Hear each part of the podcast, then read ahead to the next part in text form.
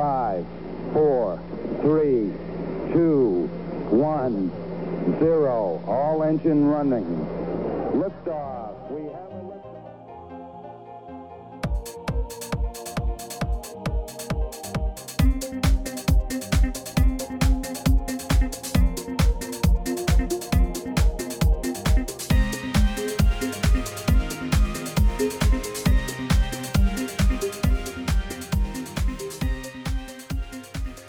안녕하십니까. Lifetime Learner, 미국 사는 두 아재들의 유쾌하고 유익한 수다. 한국과 미국 스타트업 tech 기업의 학기 조강의 사센트. 와, 네 번째 해, 140번째 방송을 시작하겠습니다. 야, 140번째. 아, 저희가 오랜만에 본방을 녹음하고 있는데, 뭐 근황 한번 여쭤볼게요. 감독님. 어떻게, 그동안 어떻게 지내셨습니까? 네, 저희가 지금 네 번째 지금 다시 녹음하고 있는데요. 이 부분만. 이 부분만 지금 네 번째. 예, 맞습니다. 네. 이게 제가 아, 코비드에 3주 전에 걸렸는데 이게 아, 정신을 좀 빼놓은 것 같아요. 그래서 아직까지 제정신을 못 차린 것 같은데 아, 3주 전에 코비드에 걸려가지고 이게 음. 생각보다 그냥 독감이나 이런 수준이 아니더라고요. 아, 그래도 잘 이렇게 피해 오셨는데, 아, 음. 마지막에 딱 걸리셨네요. 그러니까 이제 다들 괜찮다고 마스크도 안 쓰고 다니는 그렇죠. 상황에서 예. 딱 걸려 가지고 아 그래 가지고 조금 그 이게 생각보다 세더라고요. 예. 그 증상도 아, 되게 그래요? 다양하고 음. 저는 뭐 다른 분도 그렇, 그렇게 하셨는지 모르겠지만 이게 어떤 분들은 동시에 모든 증상들이 한꺼번에 일어나는 부분도 있는 것 같고 저 같은 음. 경우는 되게 재밌었던 게 일단 땀이 엄청 막- 많이 나다가 그 다음에 머리가 계속 아프다가 이게 돌아가면서 그 다음에 또 갑자기 한 이틀 동안은 이 향이 안 맡아지는 거예요. 그래서 아, 후각도 아, 마비되고. 예, 예, 예. 그 처음에는 또 냄새가 또 나고 아무 문제 없어가지고 코비드가 아닌 줄 알았는데 나중에는 또 후각도 없어졌다가 또 다시 돌아오고 지금도 정확하게 돌아왔는지는 잘 모르겠지만 냄새가 나긴 하거든요.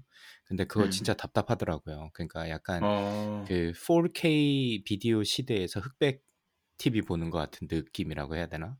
그래서 아, 그 후각 하나 상실했는데 그 정도로 어, 그 네. 느낌이 강하세요? 어, 그렇구나. 어, 네. 근데 이게 맛은 느껴지는데 향이 안 음, 느껴지니까 이 네. 그 경험도 되게 독특하더라고요. 그래서 이게 지금 어, 그렇구나. 예, 그리고 난 다음에 이제 아직까지 호흡기도 그렇고 지금 뭐 펠로톤도 저 이제 거의 맨날 타니까 이 네. 맨날 타서 좋은 것 중에 하나는 저희의 몸 상태를 확인해 볼 수 있는 거잖아요. 왜냐면 맨날 그렇죠. 타니까. 예, 예, 예, 예. 그래- 그래서 타다 보니까 아, 이게 숨이 좀 차지고 이런 게 느껴지는 거예요. 이게 컨디션이 확 떨어지면. 그래서 음, 제가 피크 때 비해서 거의 한 60% 수준까지 떨어져 가지고 지금 이제 음, 조금씩 올리고 있는데 아 어쨌든 이게 아 이 사람들이 COVID COVID 하면서 좀 많이 겁내하기도 하고 뭐 어떤 분들은 그냥 독감 수준이다 뭐 이렇게 하시는 분들도 있는 것 같고 뭐 쪼박님도 무증상으로 넘어가신 걸로 제가 알고 있는데 그게 맞아요. 아니라 예. 이게 또 심하게 오시는 경우에는 아 이게 진짜 지금까지 겪어보지 못한 어떤 그 질병이나 아픔을 느끼는 것 같아서 되게 많이 아프다기보다는 진짜 여러 다양한 증상들이 많이 있었던 것 같습니다. 그래서 그한 학교도 한 일주일 정도 못 가고 어 그다음에 음, 이제 학교 가서 수업하는데도 그 2주차 정도에는 정신이 없는 거예요. 내가 지금 무슨 얘기를 하고 있는지 그다음에 단어도 생각이 안 나고 약간 하긴, 사람이 그렇지. 멍해지는 느낌이라고 해야 예, 되나? 예, 예. 예. 맞아요. 그래서 머릿속이 멍해지고. 예, 맞아요. 그게 아직 다 안 올라온 것 같긴 한데 예, 그래서 그래도 3주가 되니까 몸은 그래도 어느 정도 좀 올라온 것 같아서 어, 조금 회복 중에 있고 뭐 길게는 뭐 한 달 뭐 몇 달 이렇게 가신다는 분도 있, 있, 있다는 거 보니까 아 이게 이게 만만치 않은 병이었구나라는 걸 지금 실감을 하고 있습니다. 어, 그래도 뭐 더 악화되지 않고 일단 빨리 끝나서 다행이긴 하네요. 가족분들은 괜찮으세요? 어, 저희 이제 와이프는 같이 걸렸고 네. 애, 애들은요? 네. 애- 애들은 아, 아 증상이 없더라고요. 그러니까 약간 그 어, 감기 기운 같은 증상이나 있긴 했었는데 뭐 땀도 네. 뭐 제가 식은땀을 처음에 많이 흘렸는데 땀도 많이 내, 흘리더니만 그래도 또 안 걸리고 이제 테스트를 계속 해봤는데 이제 네가티브로 네. 안 나오고 학교도 계속 다니고 어, 다행이네요. 예, 다행이죠. 애들 안 걸리고 하니까. 그래서 네, 네. 뭐 저희 둘이 와이, 와이프랑 둘이 돌아가면서 콜록거리면서 한 이- 하루 이틀 차이 두고 이제 증상이 저 제가 빨리 오고 와이프가 좀 늦게 오더라고요. 그래서 음, 아, 엄마 아빠가 이제 집안에서 이 어떻게 보면 뭐 저희가 완전 고립하지는 않았는데 그렇게 할수 네. 있는 상황이 아니었으니까 그렇죠. 네. 근데 그래도 이제 몸이 재성, 정상적으로 운동 움직이질 않으니까 이게 집안도 개판이 되고 이제 애들도 막 개판이 되고 막 네, 그러니까 그런 일단 애들 뭐 시간을 밥. 먹는 것도 아, 힘들 거고. 어. 그러니까요. 다행이네 그래도. 이게 참 한국이면 뭐 가까이 가족이라도 뭐 뭐라 그럴까 할아버지 음. 할머니 집에 잠깐 음. 가 있어라 뭐 이모 집에 음. 잠깐 가 있어라 뭐 이렇게라도 되는데 이거 뭐 미국에 사니 그것도 안 되고 그러니까 참 예. 고생하셨습니다. 네. 그래도 뭐 네. 아직 그래도 뭐 힘드시긴 하셨지만 그래도 뭐 큰일 없이 코비드 넘기셔서 뭐 다행이죠. 음. 근데 아직도 지금 정신을 못 차리는 것 같아요. 정확하게 이게, 마인드가 클리어하거나 아, 이러지 것 아. 좀 많이 피곤한 끼가 좀 남아 있는 것 같고요.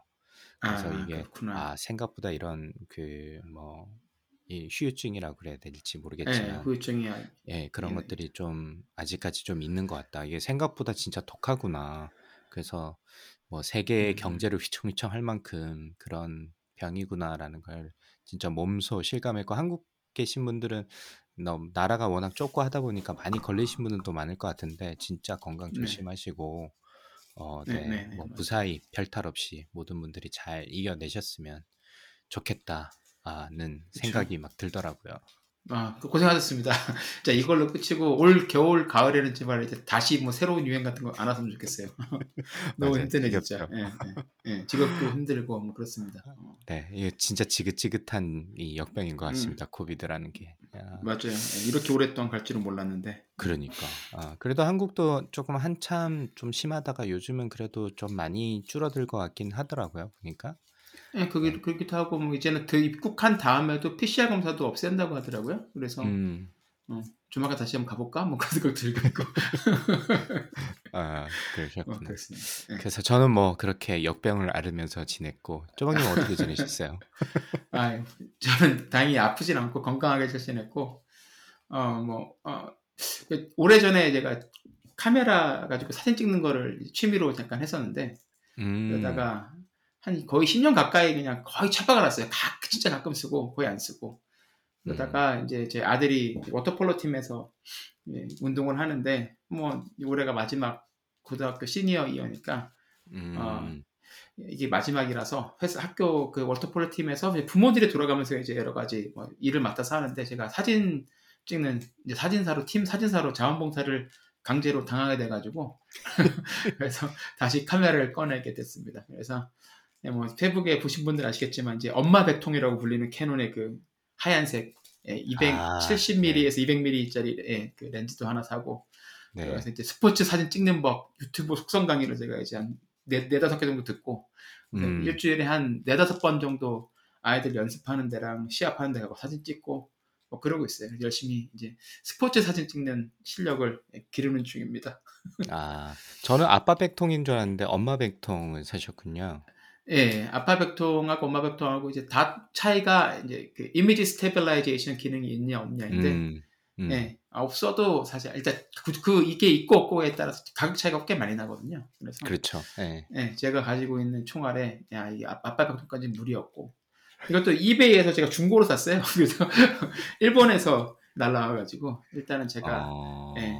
요거 렌즈는 이제 어차피 가격이 많이 떨어지지 않잖아요. 새 렌즈를 사면 그렇죠. 가격이 확 떨어지는데 그렇죠. 중고 렌즈는 네. 샀다가 음. 그 다음에 팔아도 이제 어차피 제가 뭐 아, 크게 손상시키지 않는 이상 가격이 그대로 음. 거의 그대로인 경우가 많아서 요거를 내가 예, 예, 뭐라 그럴까 빨리 사가지고 쓰다 잘 쓰다가 중고로 쓰다가 내년에 팔겠다라고 아내한테 얘기는 했는데 안 팔라고요. 이렇게. 어, 예, 뭐 사. 사라님의 그 메시지를 보니까 네, 그렇게 예전부터 많이 가지고 그러니까 사실 엄마 백통 아빠 백통 이거 이거 가격이 상당하잖아요. 제가 뭐 비싸죠. 예. 뭐 지금은 잘 모르지만 저도 한참 찍다가 안 찍은 지 오래돼서 지금 잘 모르겠는데 네. 그 당시 뭐 한 200만 원 한국에서 뭐 예. 지금도 그러니까 290? 엄마 백통, 어. 아빠 백통 같은 거 이제 뭐 아빠 백통 같은 경우는 한 아, 2,000에서 2,500불 정도 할걸요? 새거 사면. 음, 예. 그러니까 음. 한, 지금 한 줄로 하면 더 비싸죠. 완전히 그렇죠. 너무 올랐으니까. 네, 예, 예. 그래서 어. 중고로 샀는데 한 600불 정도에 샀어요. 그래서 음. 아 그러면 뭐 상대적으로 괜찮은 것 같기도 한데 예, 잘 나쁘지도 않고. 예. 그렇기도 하고 일본에서 왔는데 굉장히 거의 민트 상태로 와서 음. 만족하면서 잘 찍고 있습니다. 그래서 짜- 찍어갖고 이제 매 시합이나 뭐 아니면 연습이 끝날 음. 때마다 제가 보니까 500장 정도 찍어요. 찍어가지고 와서 한 3분의 1은 버리, 3분의 2는 버리고 어, 어. 3분의 1 정도, 그러니까 150장 정도를 제가 매일 이제 저희 팀 음. 구글 뭐죠 앨범에다 올려서 공유를 하거든요. 근데 네. 어, 의외로 반응이 굉장히 예, 좋아서 학생들이 너무 좋아하는 거예요. 이게 음. 고등학생들 남자애들이니까 사실 얼마나 뭐라 그럴까 음, 무서워요 그 친구들. 되게 막 친절하지도 않고 막 음, 음, 툭툭하고 떽떽거리고 막 덤비고 반항하고 그럴 나이잖아요 사실. 음. 그런데 얘들이 렌즈만 딱 갖다 대면 활짝 웃고. 예, 너무 좋아하더라고요. 그래서 예, 음. 보람도 느껴지고. 오랜만에 예, 시작했는데 예전보다 오히려 이제 더 사진을 더 재밌게 찍고 있어서 어, 뭐 없어졌던 취미가 다시 생겨서 굉장히 좋습니다. 그 전에 원래 풍경 사진 많이 찍었었는데 예, 스포츠 사진 찍는 것도 매력이 있어가지고 그래서 이제 점점 이제 저희 딸 피겨 스케이팅 하는 것도 해보고 뭐 그러고 있어요. 예. 피사체가 좋고 어. 그렇죠? 이제 이제 애정을 가는 자녀분들이 하는 거니까 또팀 그렇죠. 스포츠를 하면 특히나 이제 좀 볼거리들이 많잖아요, 사실은. 예, 그래서 맞아요. 그런 것도 좋을 것 같고 그다음에 이 카메라에 입문하 셨던 분들이면 한 번쯤은 아 저거 가지고 싶다라고 누구나 꿈꾸는 렌즈 중에 하나를 이제 그렇죠. 갖게 되셨으니 아 뭐 열심히 찍을 만한 모티베이션은 충분하지 않을까. 제가 볼 때는 이제 사진도 중요하지만 네. 일단 사라 님이 찍는 쪼박님의 사진 찍는 모습에 대한 토찰. 저는 그게 아주 인상적입니다. 예, 그 몇 가지 있죠. 예. 항상 뒤, 뒤통수 조심하고 다니고 하는데 항상 몇 가지 찍더라고요. 음, 그렇습니다. 근데 이 수영도 이제 아 수영이란다 워터폴로도 이제 한 시간 한 달밖에 안 남아가지고 음, 아, 좀 아쉽다. 예, 어, 약간 좀 아쉽긴 하죠. 근데 음, 뭐 딸이 계속 운동을 하니까 딸 운동하는 것도 좀 많이 찍고 산 김에 계속 좀, 어, 예, 취미로 가져가면 좋을 것 같다. 뭐 그런 생각이 들더라고요. 음, 뭐, 예. 그러셨고 저 지난번 저희 얘기할 때 MIT에서 그 수업 음, 들으셨잖아요. 그건 어떻게 되셨어요? 아, 그게 10주짜리 수업이었는데 이게 네고시에이션에 관한 협상에 관한 수업이었죠. 그래서 10주짜리였는데 이게 어, 9월 29일 그러니까 사- 이틀 전에 끝났어요. 음, 어, 예, 딱 축하드립니다. 끝나서 예, 감사합니다. 와 이거 너무 너무 힘들었어요. 이게 예, 한 일주일에 제가 한 7시간에서 많게 10시간 정도를 써야 되더라고요. 음, 일단 강의도 다 들어야 되고 그리고 숙제도 있고 그리고 이제 뭐 논문이나 뭐 이런 아티클 같은 것도 계속 내주고 그 사람들하고 시간 내서 한 시간 정도 일주일에 한 시간 정도 뭐 1대1 협상도 하고 그렇죠. 세 명이서 모여서 하고 음, 해야 돼가지고 8, 9월 두 달간 바쁘긴 했는데 아 그래도 굉장히 도움이 많이 되는 강의였고요 코스였고 음.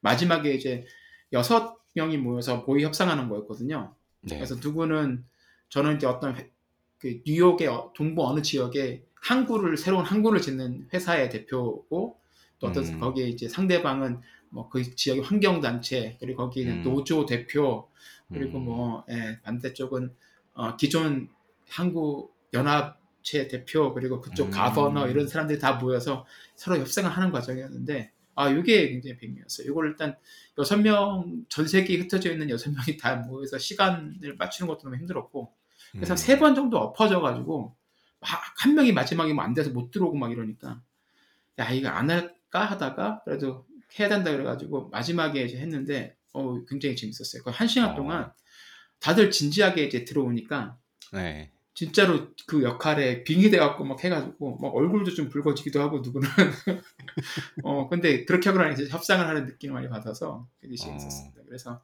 아 이, 오히려 좀 굉장히 초기에 훨씬 일찍 더 들었으면 좋지 않았을까 음, 그런 생각도 음. 들더라고요. 음. 뭐 지금이라도 들어서 다행이기는 한데 그렇죠. 예, 네. 예. 그러니까 뭐 회사 생활을 사회생활 하는 사람들이 누구나 들어야 되는 강의가 아닌가 뭐 그런 생각이 음. 들더라고요. 예, 굳이 꼭 협상을 업으로 하는 뭐 루비스타 이런 사람뿐만 아니라, 아니라 네네. 사실 저희가 살면서 계속하는 게 협상 같은 거잖아요. 그렇죠. 설득하고 예, 그러는 예. 거니까 예. 네. 미리 더 예, 초기에 들으면 좋지 않았을까 뭐 그런 생각도 들었었습니다. 그래서 아, 일단 끝나고 나니까 네. 굉장히 홀가분하고 예, 이제 복습을 좀 해봐야 되지 않을까 싶어요. 이 들리는 소문으로는 그 제가 MIT의 지인을 통해서 확인한 소문으로는 그 수업에서 1등을 하셨다는 소문이 있던데.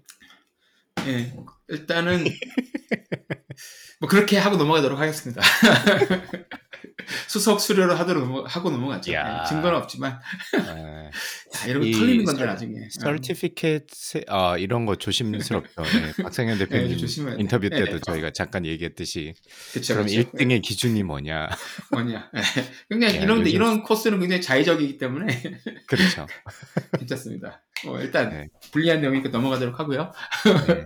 그 다음에 네, 이제. 그 네. 지금 들으시는 분들이 협상에 대해서 궁금하시거나 어려 움이 있을 때는 쪼박님께 연락하시면 될 것 같습니다. 예, 아, 이메일 dr.chogang.gmail.com으로 예, 보내주시면 되고요. 자, 그러면 이제 저희 예, 본격적으로 어, 오늘 저희 네, 방송 내용으로 넘어가도록 하죠. 예, 초강의 4 cents. 일단 강박님의 2 cents 시작하도록 하겠습니다. 강박님 어떤 내용 가져오셨습니까? 애플이 최근에 에, 하는 행보들이 굉장히 재밌는 부분들이 있- 있는 것 같아서 뭐 훨씬 더 내용은 많고 최근에 또 뭐 애플 와치 같은 경우는 울트라 같은 뭔가 좀 그 하이엔드를 지향하는 애플 와치도 만들고 뭐 M1, M2 칩 이렇게 해가지고 노트북 이나 어떤 랩탑이나 아니면 아이패드들도 굉장히 성능이 개선을 많이 이루어지고 있고 그런 자체 실리콘을 만들면서 이 약간 어떻게 보면 박상현 대표님과 인터뷰에서도 저희가 잠깐 이야기가 나왔지만 이게 넘사벽이 되는 느낌이 있긴 하거든요, 애플이. 음, 그런데 이제 오늘 제가 아, 좀 집중하고 싶은 거는 두 가지인데 하나는 어, 카플레이 혹시 많이 쓰시나요, 주방님? 아니요, 저는 애플 카플레이는 안 쓰고 있어요. 왜냐면 음. 지금 예, 그리고 테슬라 테슬라에서는 쓰니까 못, 아, 예, 못 쓰게 돼 있거든요. 애플 카플레이가. 예, 아 그러니까 그러니까 연- 연동이 안 테슬라 돼요. native 그냥 앱을 예. 쓰시는 거 그죠? 예, 정말 구려서 못 쓸 정도인데 테슬라를 찾고 쓰고는 있습니다. 네, 그래서 근데 애플 카플레이를 저는 지금 쓰고 있거든요. 저는 이제 그냥 깡통 캠리를 몰고 그 다음에 뭐 크라이슬러 밴 미니밴이 있는데 네네. 뭐 깡통 캠리는 사실 operating system이라고 부를 만큼 전자기기가 많이 부착된 제품, 그러니까 오래된 차다 보니까 음, 이- 이 애플 카플레이가 사실 되게 중요하고요. 이런 것들이 이제 미니밴을 가지고 있는 거는 그래도 뭐 나름 2년 전에 구매를 했으니까 음, 최신이고 나름의 어떤 GPS도 있고 뭐 이런 것들이 좀 있는 옵션이 좀 있는 편인데도 불구하고 사실 업데이트가 아주 빠르잖아요. 애플 같은 경우는. 예, 예. 근데 이제 native 에 뒤에서 말씀 나누겠지만 native 자동차사에서 제공하는 native 앱의 문제는 업데이트가 굉장히 어렵다. 그 다음에 번거롭거나 아니면 비용이 많이 든다. 뭐 이런 단점이 있어서 애플 카플레이나 혹은 뭐 구글이나 앤드로이드 쓰시는 분들은 앤드로이드 오토라는 이게 연결해서 별도로 연결해서 쓰는 스마트폰에서 제공하는 이 자동차 관련 이 앱을 많이 쓰시는 걸로 알고 있는데 여기에 대해서 좀 오늘 조금 이야기를 나눠봤으면 좋겠고 두 번째 제품은 에어팟입니다. 에어팟. 에어팟. 그래서 예. 예, 예, 무선이나 뭐 유선은 요즘 많이 안 쓰니까 그죠? 아예 그 잭 자체가 없어져 버리니까 무선으로 많이 쓰시는데 좀 근데 에어팟도 혹시 안 쓰시나요?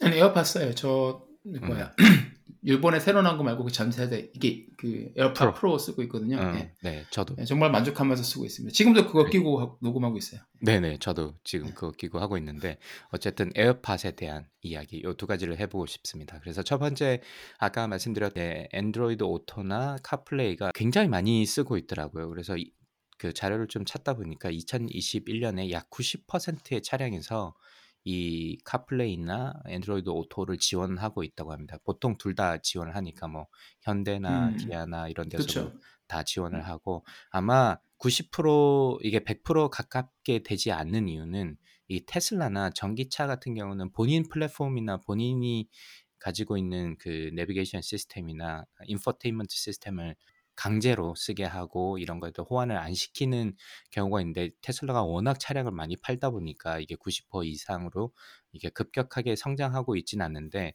이 최근 한 5년 동안 거의 뭐 10% 수준에서 90% 수준까지 굉장히 빠르게 올라왔더라고요. 그 말인즉슨 이 뭐 카플레이나 이런 것, 뭐 보통 대부분 GPS를 많이 쓰시긴 하겠지만 저 같은 경우는 음악을 틀거나 GPS나 뭐 오디오북을 듣거나 그 상, 상당히 이게 활용을 많이 하고 있는 편이거든요. 뭐 음. 애플 같은 경우는 메시지 같은 경우도 읽어주기도 하고 전화를 걸어주기도 하고 이런 이 시리가 함께 장착이 되면서 굉장히 편해져가지고 제가 저 같은 경우는 이거 없 이거를 위해서 별도로 이제 그 핸드폰을 거치하는 그 별도의 그 어답터 같은 거를 별도로 다 구매를 차 두 대 다 할 정도로 거의 없으면 음. 못쓸 정도로 활용하고 있는 편이라서 아마 다른 분들도 그렇지 않을까 싶습니다. 그래서 어, 2021년에 약 90% 차량에서 이 안드로이드 애플 카플레이를 지원하고 있는 것 같고 특히 이제 구글 같은 경우는 그 안드로이드 오토모티브라는 별도의 조직을 만든 것 같아요. 그래서 이 구글이 워낙 크다 보니까 이제 branch도 많고 이제 자동차랑 파트너십 맺었을 때 이 자동차 오토에 대해서 집중할 만큼 이제 포커스를 더 하기 위해서 별도의 조직을 만들어서 2015년부터 시작을 했고 2017년도에 안드로이드 오토모티브를 만들어서 어, 주요 자동차 업체들과 파트너를 맺어서, 맺어서 지금 진행을 하고 있다고 합니다. 그래서 뭐 저는 처음 듣는 회사인데 그 스텔란티스라는 회사가 있고 혼다, BMW, 르노, 리스남, 미쓰비치, 아, GMC, 쉐볼렛 뭐 이런 브랜드가 파트너를 맺어서 지금 본인들의 플랫폼을 얹으려고 하고 있고 애플이 사실은 저는 이제 애플을 쓰다 보니까 아이폰을 안드로이드보다는 애플이 좀 더 뭐 사용을 했기 때문에 말씀드리기가 좀 편할 것 같은데 애플이 지금까지도 카플레이를 잘 지원을 해왔는데 최근에 차세대 카플레이 시스템을 발표를 했어요. 그래서 지금까지는 아까 말씀드렸듯이 GPS나 뭐 오디오 정도 음악을 트는 정도 아니면 거기에 오디오북이나 몇몇 플랫폼에 좀 더 더해지는 정도의 수준에 그쳤다면 애플에서 최근에 발표한 차세대 카플레이 시스템은 자동차 전체를 컨트롤할 수 있는 operation operating 시스템 정도의 그러니까 약간 테슬라에서 지원하는 뭐 어, 뭐 차량 스피드도 알 수 있고 뭐 타이어 pressure도 알 수 있고 엔진 오일 뭐 얼마 얼마 만에 갈아야 되고 그러니까 자동차의 모든 부분에 대해 대한 정보를 제공할 수 있는 정말 그 자동차 operation 시스템으로서의 면모를 제대로 갖추겠다라고 이야기를 해서 그게 굉장히 저는 개인적으로 인상을 받았거든요. 아, 인상적이었거든요. 음. 구글도 그렇고 애플 같은 경우도 이렇게 가는 이유 중에 하나가 아마도 이 자동차에도 굉장히 많은 데이터가 있을 거잖아요. 사람들이 음악도 듣고 자동차에서 보내는 시간이 아직까지는 굉장히 많지 않습니까? 그래서 그 뭐 자동차의 뭐 속도라든지 이 사람들이 뭐 브레이크를 얼마나 자주 밟는지 아니면 어떤 음악을 듣고 아니면 얼마만큼 자주 뭐 에어 뭐 타이어 pressure를 점검을 하는지 아니면 뭐 엔진 오일을 얼마만큼 얼마 만에 한 번씩 가는지 이런 굉장히 디테일한 데이터를 얻기가 구글이나 애플 입장에서는 어차피 차를 가지고 있는 회사들이 아니기 때문에 물론 애플 같은 경우는 뭐 전기차를 만든다는 루머가 계속 있어 왔습니다만은 현재 시점에서는 아직 차를 가지고 있지 않기 때문에 그런 데이터나 사람들의 어떤 관심사 조금 더 사람들의 가까운 데이터를 구하기에 뭐 애플 워치나 wearable device나 핸드폰을 통해서 사람에 대한 정보는 있을 수 있는데 사람들이 가장 시간을 많이 보내는 거는 집 회사 아니면 차잖아요. 지금 현재 시점으로 봤을 때는. 음. 그래서 뭐 집 회사를 떠나서 자동차의 어떤 사람들의 비헤이비어에 관련된 데이터를 구하기가 너무 좋지 않을까라는 부분에서 뭐 구글이나 애플 입장에서는 그런 이런 부분에 좀 집중할 필요가 있을 것 같고 거꾸로 이제 자동차 회사 같은 경우에는 최근에 이제 테슬라를 비롯해서 뭐 이게 over the air 업데이트를 뭐 하잖아요. 저는 테슬라가 없어서 모릅니다만은 뭐 쪼박님 같은 경우도 아마 지금 한 1 년쯤 그쵸. 되셨죠. 지금 사용하신 지. 딱 1 년 됐어요. 예. 아, 딱 1 년 되셨구나. 그러면 그 사이에 몇번 이제 oper 그 operating 예. 시스템에 대한 업데이트가 있, 있으셨겠네요. 그죠? 소- 소프트웨어 업데이트가 몇 번 있었어요. 정확히는 음. 기억이 안 나는데 그래서 보통 이제 음. 밤 한 1 시 정도에 이제 오- 소프트웨어 업데이트가 되고 음. 그러면 이제 뭐가 바뀌어져 있죠. 그렇죠. 그래서 예. 그래서 그래서 일반 사용자들의 눈높이가 그 정도에 지금 있는 것 같아요 이미. 그래서 자동으로 이제 자동차가 저희가 신경 쓸 필요 없는 상황에서 자동차가 이제 업데이트돼서 새로운 소프트웨어가 깔리는데 핸드폰도 이미 그렇게 하고 있고 다 이제 대부분의 어떤 electronics device들이 다 업데이트가 자동으로 되는데 자동차는 아직까지 그렇지 못하잖아요. 근데 왜 그럴까 생각을 해봤더니 일단 기존 자동차 업체 같은 경우에는 이게 소프트웨어 업이랑은 달라서 이게 좀 구식으로 이런 그 소프트웨어를 up to date로 유지하는 것 자체가 굉장히 pain일 수도 있겠다는 생각이 들더라고요. 그래서 음. 생각해 보시면 애플이나 구글 같은 경우는 뭐 한 달에도 몇 번이라도 뭐 버그가 올라가고 버전이 올라간 것들을 아무 문제 없이 업데이트가 되는데 자동차 같은 경우는 그게 굉장히 힘들 수가 있고 그- 특히나 자동차 회사는 사이클이 굉장히 길기 때문에 이런 소프트웨어에 관련된 물론 디비전이 별도로 있겠지만 이런 것들에 아주 포커스를 하기가 왜냐하면 코어가 아니기 때문에 굉장히 어려울 거라고 보고 그런 면에 있어서는 자동차 업계에 있어서도 조금 이런 그 소프트웨어 관련된 전문 업체 구글이나 애플에 좀 기대는 게 오히려 더 좋을 수도 있겠다라는 생각도 들더라고요. 그래서 아마 그런 니즈 두 상호 간의 needs가 맞아서 어, 이런 어떤 플랫폼이나 새로운 서비스들이 아마 확장되고 있는 게 아닌가 싶고 구글 같은 경우는 잘 모르겠습니다만은 별도의 조직을 만들었다는 게 얼마만큼 그들이 좀 신경을 쓰고 이- 있느냐라는 의미로 받아들일 수 있을 것 같고 애플 같은 경우는 굉장히 디테일한 어, 차세대 시스템을 보여주더라고요. 그래서 앞으로 이제 차들이 어, 저런 플랫폼을 탑재를 했을 때, 뭐 BMW에 예를 들어서 탑재를 했을 때 애플이 사실 가져올 수 있는 데이터들의 정보가 상당하겠다 이제는 라는 생각이 들어서 앞으로의 요 두 가지의 발전 그리고 사실 구글이랑 애플이랑 싸우고 있지만 테슬라나 리비안도 사실 이런 시스템을 지, 지, 지금 현재 시점에서는 지원 안 하고 있는 걸로 알고 있거든요. 그래서 아마도 루시드나 각각의 전기차 업체들 같은 경우는 자신만의 플랫폼을 개발하는 걸로 알고 있는데 물론 기존에 있는 자동차 업체도 마찬가지지만 이런 기존에 있는 자동차 업체 새로 나오는 전기차들 이런 그 operating 시스템을 더 개발을 시켜야 되는 뭐 전기차들 그다음에 뭐 구글이나 애플 같이 전통 소프트웨어의 강호들이 어떤 경쟁을 펼칠지 앞으로 되게 흥미진진한 것 같습니다. 그래서 오늘은 요 이야기를 조금 해보면 좋을까 싶어서 말씀을 드렸고요. 조방님은 지금 써보시는 거 어떠신 것 같아요? 뭐 테슬라 같은 어떤 거? 경우는 그렇게 어, 뭐 업데이트되고 뭐 이런 것들에 대해서 어, 업데이트 되고 그러면 편한데 업데이트 된 다음에 가끔씩 그 UI가 바뀌는 경우가 있어요. 그럴 때마다 갑자기 바뀌니까 좀 혼란스러울 때도 많고 마음에 안 들게 막 버튼 배치 바뀌는 경우도 있어서 음. 그런 거 약간 좀 약간 뭐랄까 짜증이 나는 경우도 있고요. 왜냐면 다음날 아침에 됐는데 그 전까지 보이던 버튼이 안 보이니까 아 안. 그렇지. 예, 테슬라 같은 경우는 이 옵션이 굉장히 많은 걸로 알고 있는데 네. 제가 유튜브 같은 걸 보면 설정할 수 있는 맞아요. 옵션이 너무 많아서 오히려 이게 UI가 더 좀 불편해할 수도 있지 않을까라는 생각이 들기도 하더라고요. 예, 저 제가 처음에 테슬라 산 다음에 한번 방송을 해가지고 그때 또 말씀을 드렸는데 음. 이 테슬라 Y 같은 경우에 보면 가운데 그 태블릿이 하나 있고 그걸 통해서 터치 음. 스크린으로 모든 걸 다 조절을 해야 되는데 그렇죠. 저는 이게 좋은 방법이라고 생각이 들지는 않아요. 써면 쓰면 쓸수록 어떻게 보면 약간 음, 좀 불편한 걸 넘어서 위험할 수도 있거든요.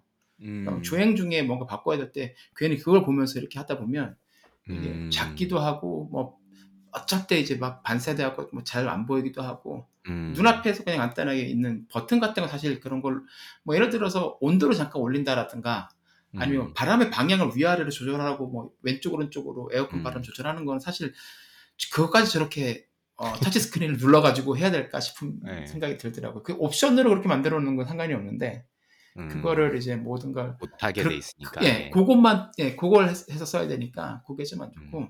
그리고 맵은 정말 최악이에요.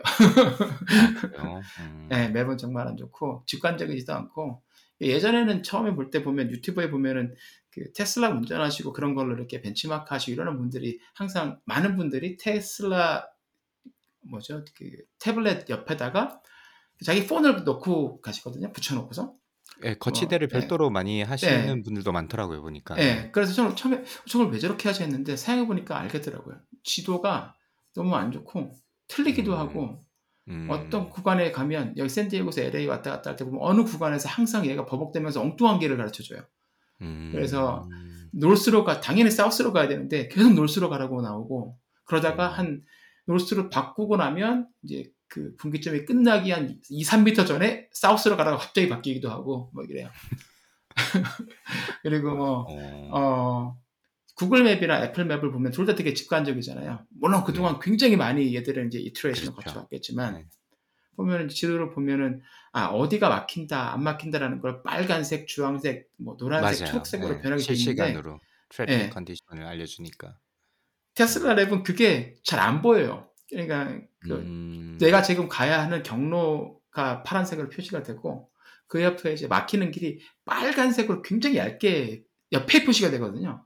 잘안 음. 보이기도 하고 그리고 그것도 되게 안 맞아요. 어제 같은 경우도 보면 제가 집에 올 때 사거리에서 딱 주차를 하고 뭐야 사거리에서 신호 대기를 하고 있는데 밤 10시가 넘었기 때문에 사거리에 아- 차들이 거의 없었거든요. 음. 그런데도 제가 있는 제가 있는 곳하고 맞은편하고 그 왼쪽에는 빨간색 주황색으로 표시가 돼 있더라고요. 그러니까 음. 실시간으로 업데이트가 아예 안 되고 있는 거죠. 그래서 지도는 음. 거의 안 믿고요. 그리고 항상 저희도 요즘에 어, 테슬라 타고 어디 갈 때 테슬라 맵으로 찍기는 하지만 구글 맵을 찍어서 경로가 같은지를 음. 봐요. 같으면 그대로 키우 가고 아니면 아, 구, 네. 글 켜놓고 구글 맵 네. 따라가요. 테슬라 맵 어. 따라가다가 몇 번 낭패를 봐가지고 예, 안 좋습니다. 예. 근데 그 turn by turn 내비게이션이 사실 애플도 구글이 이제 오래됐고 네. 애플도 기억을 해보시면 처음에 그거 가지고 욕 엄청 많이 먹었거든요. 니네 굳이 후지다고. 네, 그쵸. 그리고 제가 알기로는 그 당시 애플 맵을 담당하셨던 그 발표하실 때 담당하셨던 분이 결국에는 잘린 걸로 제가 알고 있거든요.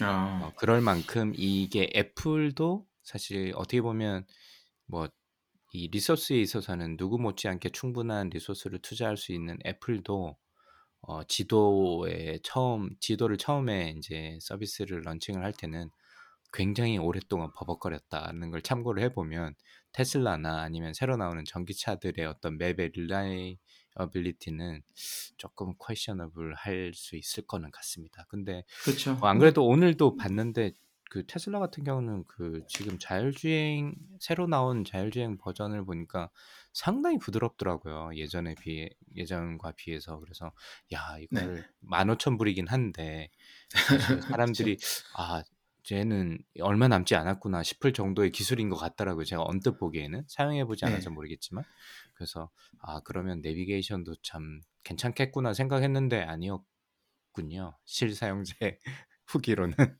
예, 뭐 제가 까탈스러운 걸 수도 있고요. 근데 예, 음. 많이들 불평을 많이들 하는 것 같아요. 사용 주변의 사용자들이나 음. 온라인 포럼 같은 걸 음. 봐도. 예. 근데 또 보면 뭐 방법이 없죠. 안 그러면 애플이든 구글이든 어딘가에 종속이 돼야 되는 거니까. 그렇죠. 예. 예, 그러니까는 어쩔 수 없는 방법이 방, 어쩔 수 없는 거고 이 상태로는 뭐 욕 먹으면서도 계속 끌고 나가는 수밖에 없고 그나마 테슬라 입장은 나을 것 같은데 다른 회사들은 뭐 전기차 입장이나 후발주자들은 글쎄요 그만큼의 여력이 있을지 그리고 그만큼 음. 스케일업이 가능할지 조금 의문스럽긴 합니다. 그분들도 고민이 많겠죠. 예, 네. 애플이랑 뭐 구글 맵을 갖다 써야 될 것 같은데. 예. 그나마 이제 전기차 커뮤니티에 저도 이제 에- 리비안의 예약 구매자긴 하니까 그 사람들의 후기를 보면 그 리비안 랩, 맵 엄청 후지다. 그 네, 테슬라도 테슬라에 비할 바가 아니라 보통 전기차를 이 리비안을 사신 분들은 뭐 이 테슬라에서 옮겨오신 분들이 또 많, 많으시더라고요 보니까 그래서 음, 음. 그분들의 이제 후기를 읽어보면 굉장히 엉망이다라는 얘기가 많아서 아 이게 뭐 저도 아직 안 써봐서 모르지만 이게 만만치 않은 부분인 것 같고 애플이나 구글 같은 경우는 사실 앞으로 구- 자동차 분야로 확장에 대한 관심이 있는 것 같아요. 뭐 앞서도 말씀드렸지만 애플도 뭐 자동차 프로젝트에 대해서 굉장히 오랫동안 루머가 있어왔고 뭐 구글도 뭐 웨이모 같은 뭐 그 기업이 뭐 branch out 하기도 했지만 어쨌든 이 두 기업도 이게 서비스 측면으로 봤을 때는 굉장히 군침을 흘릴 만한 이 산업이기 때문에 이런 어떤 operation system 측면에서 점점 확장시키는 게 아닐까. 그리고 본인들이 사실 잘하는 부분에서 이 확장시키기가 쉬운 부분이잖아요. 그래서 어, 그 강점이 있지 않을까 싶은데 어쨌든 요 여러 그룹들의 어떤 competition에 대해서 저희가 앞으로도 좀 관심을 가지고 어, 보면 어떨까 싶기도 하고 한편으로는 좀 두려운 부분도 있습니다. 야 자동차까지 애플이랑 구글에 종속돼야 돼?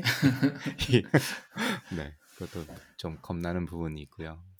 아 그리고 두 번째는 그 에어팟 이야기입니다. 에어팟, 네. 저도 에어팟도 쓰고 있지만 그 쪼박님이 아까 힌트를 좀 주셨는데 쪼박님의 그 지금 얼마나 쓰셨어요? 좀 오래 쓰셨어요? 처음에 예 일단 이 전에 noise cancelling이 되는 되지 않는 버전으로 쓰다가 그거를 음, 이제 그긴 거, 사- 짝대기 예, 긴 사람이 거. 가지고 예. 예긴 네. 거 그쵸 예, 예 그거를 이제 아내가 가져가고 그리고 음. 제가 제 생일 선물로 아내가 이걸 해줬어요 그래서 음. noise cancelling을 쓰고 있는데 어유 굉장히 좋습니다 편- 그 전에 것도 사실 좋았고 음. 이거는 예, 더 좋더라고요 특히 이제 음, 뭐 사, 사라님이 그 쪼박님 엄청 사랑하시는 모양이네. 250불짜리 생일 선물 사주다니. 그럼요 예 이거 들어야 되는데 그렇습니다 저 저도 지금? 한 네. 4년째 쓰고 있는 것 같아요. 3, 4년째. 음. 어, 저는 그 전 모델은 안 썼었고 이 이제 뒤에 noise cancelling 되는 모델을 썼는데 그 전에 제가 이 제품에 대해서 언제 관심을 가지게 되냐면 배기용 대표님이 페이스북에 아주 오래전에 그러니까 옛날 그 짝대기 긴 거 초기 모델 네, 초기 모델. 음. 예, 그거를 써보시고, 야, 이건 진짜 대단한 애플이다.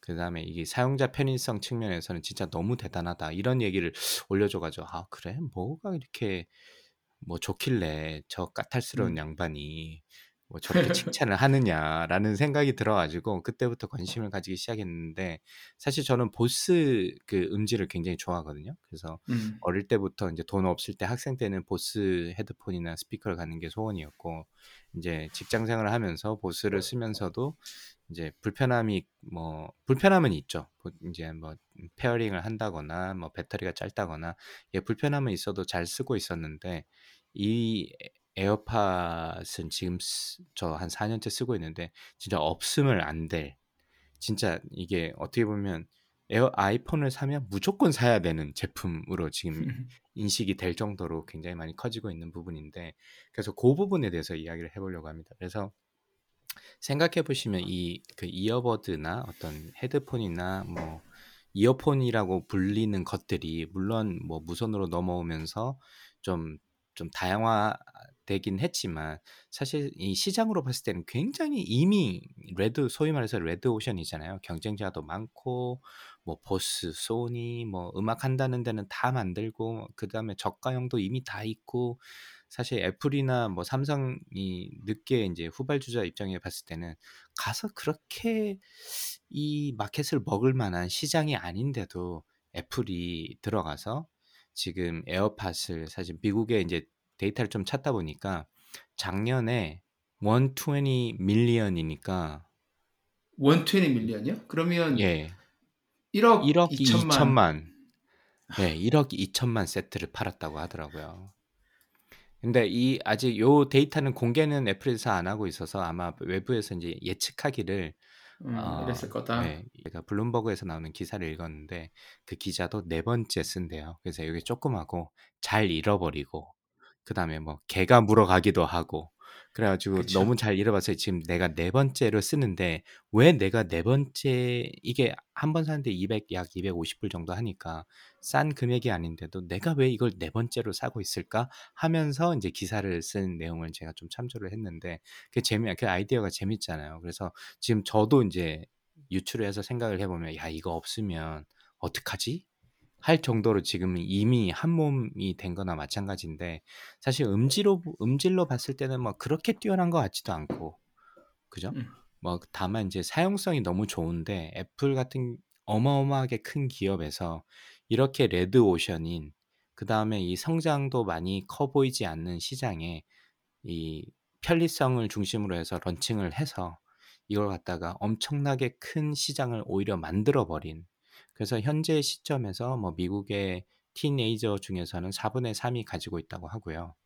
그 다음에 그 애플이 이제 별도로 wearable home and accessory 그 섹션이 따로 있는데 이 wearable이 뭐 애플 워치나 뭐 홈팟이나 이게 스피커 그다음에 기타 액세서리 부분에서 그러니까 아이패드나 뭐 그 아이폰을 제외하고 나머지 액세서리 부분에서 어, 반 정도 이상이 지금 애플 에어팟이 차지하고 있다고 합니다. 그러니까 어마어마하게 많이 판 거죠. 그래서 그렇게 레드오션인 곳에 들어가서 자신만의 어떤 그 비즈니스 모델이나 어떤 사람들이 어, 음악을 들을 수 있는 좋은 환경을 제공을 함으로 해가지고 이 마켓을 이렇게 키워놨구나라는 생각이 들고 그 이전에 처음에 애플 아이폰인지 헤드잭을 없앴을 때 엄청나게 반발이 많았잖아요, 사실. 야, 저것까지 음. 없애냐고. 그래서 그때 이제 소비자 입장으로서 사람들이 막 진짜 광분하는 걸 커뮤니티 살펴보기도 했고 실제로 내부에서 굉장히 많은 그 debater가 있었 이 debate가 있었다고 하더라고요. 음, 그랬을 것 같아요. 그런 음. 예, 그런 굉장히 어떻게 보면 표준 플랫폼을 없애버린 거잖아요.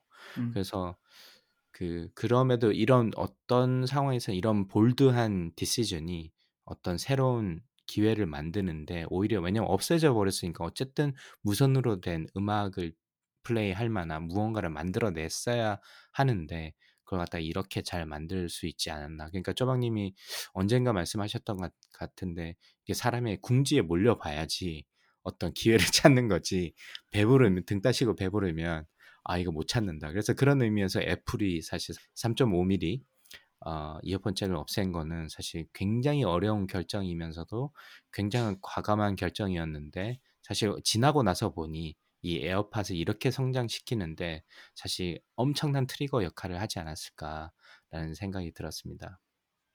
음. 그리고 뭐 어떻게 보면 이 음악을 듣고 특히 이제 애플 뮤직이나 스트리밍 서비스도 이미 많잖아요. 뭐 스포티파이도 있고 아마존 프라임 서비스도 있고 그다음에 각각의 다른 서비스도 있고 뭐 애플도 있고 뭐 각각이 있는데 사실 스트리밍 서비스도 어떻게 보면 굉장히 단순한 뭐 인터넷을 통해 가지고 스트리밍을 해주는 자기가 원하는 음악을 들을 수 있게 하는 굉장히 단순한 서비스인데 이게 무선 이어폰 자신만의 무선 이어폰을 어, 에어팟을 가짐으로 해가지고 이 special 그러니까 새로운 형태의 이 음악 듣는 experience를 제공을 함으로 해가지고 이게 상호 간의 어떤 호환성이나 시너지를 극대화시킨 부분에서 아마 사람들이 굉장히 많은 어, 어떤 그 만족감을 느끼지 않을까라는 부분이 있어서 있어서 이게 사실 아이팟뿐만이 아니라 저 같은 경우는 애플 TV도 집에 있는데 애플 TV랑 연결을 하면 TV도 두 대도 연, 아, 아, 이어폰을 두 대를 연결할 수가 있고 그러면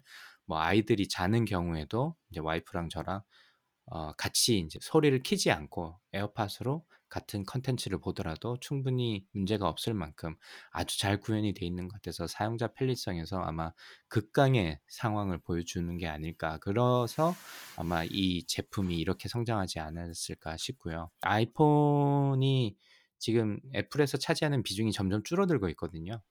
한때 전체 매출의 반을 차지를 했다가 기억으로는 한 2년 전쯤에 그게 반 그러니까 50% 밑으로 떨어졌다가 지금은 다시 조금 회복한 걸로 알고는 있긴 한데 사실 애플 입장에서는 아이폰에 어, 너무 잘 되고 있지만 그 이외에 다른 루트를 찾는 게 중요한데 이런 AI 에어팟의 이런 모델이 하나의 어떤 매출을 극대화시킬 수 있는 방법으로 자리매김하지 않을까라는 부분, 음. 그 부분이 재밌어서 제가 오늘 들고 왔고 애플에서 사실 애플 워치도 최근에 뭐 울트라 앞서 말씀드렸습니다. 울트라나 애플 워치도 굉장히 잘 되고 있고 근데 애플 워치는 좀 에어팟이랑 좀 다른 부분 아이폰이랑 연동이 필요하긴 하지만 어느 정도는 근데 애플 워치 같은 경우는 제 생각에는 점점 independent한 기계로 발전을 해 나갈 것 같고요.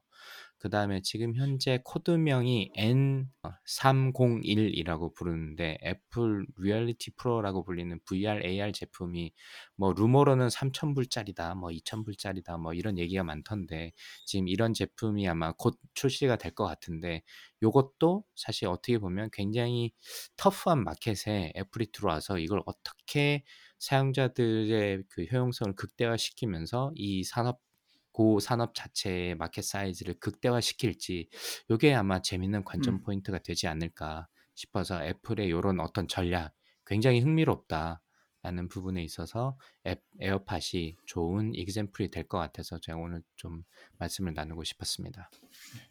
대단한 회사죠. 대단한 제품들을 계속 내놓는 거고 나오면은 다들 비난을 많이 하고 막 비판을 하면서 조롱까지 하는데 결국은 모든 막 굉장히 많은 소비자들이 그 제품을 삼으로써 아예 그냥 지형을 바꿔버리고 다른 회사들이 그 그러니까요.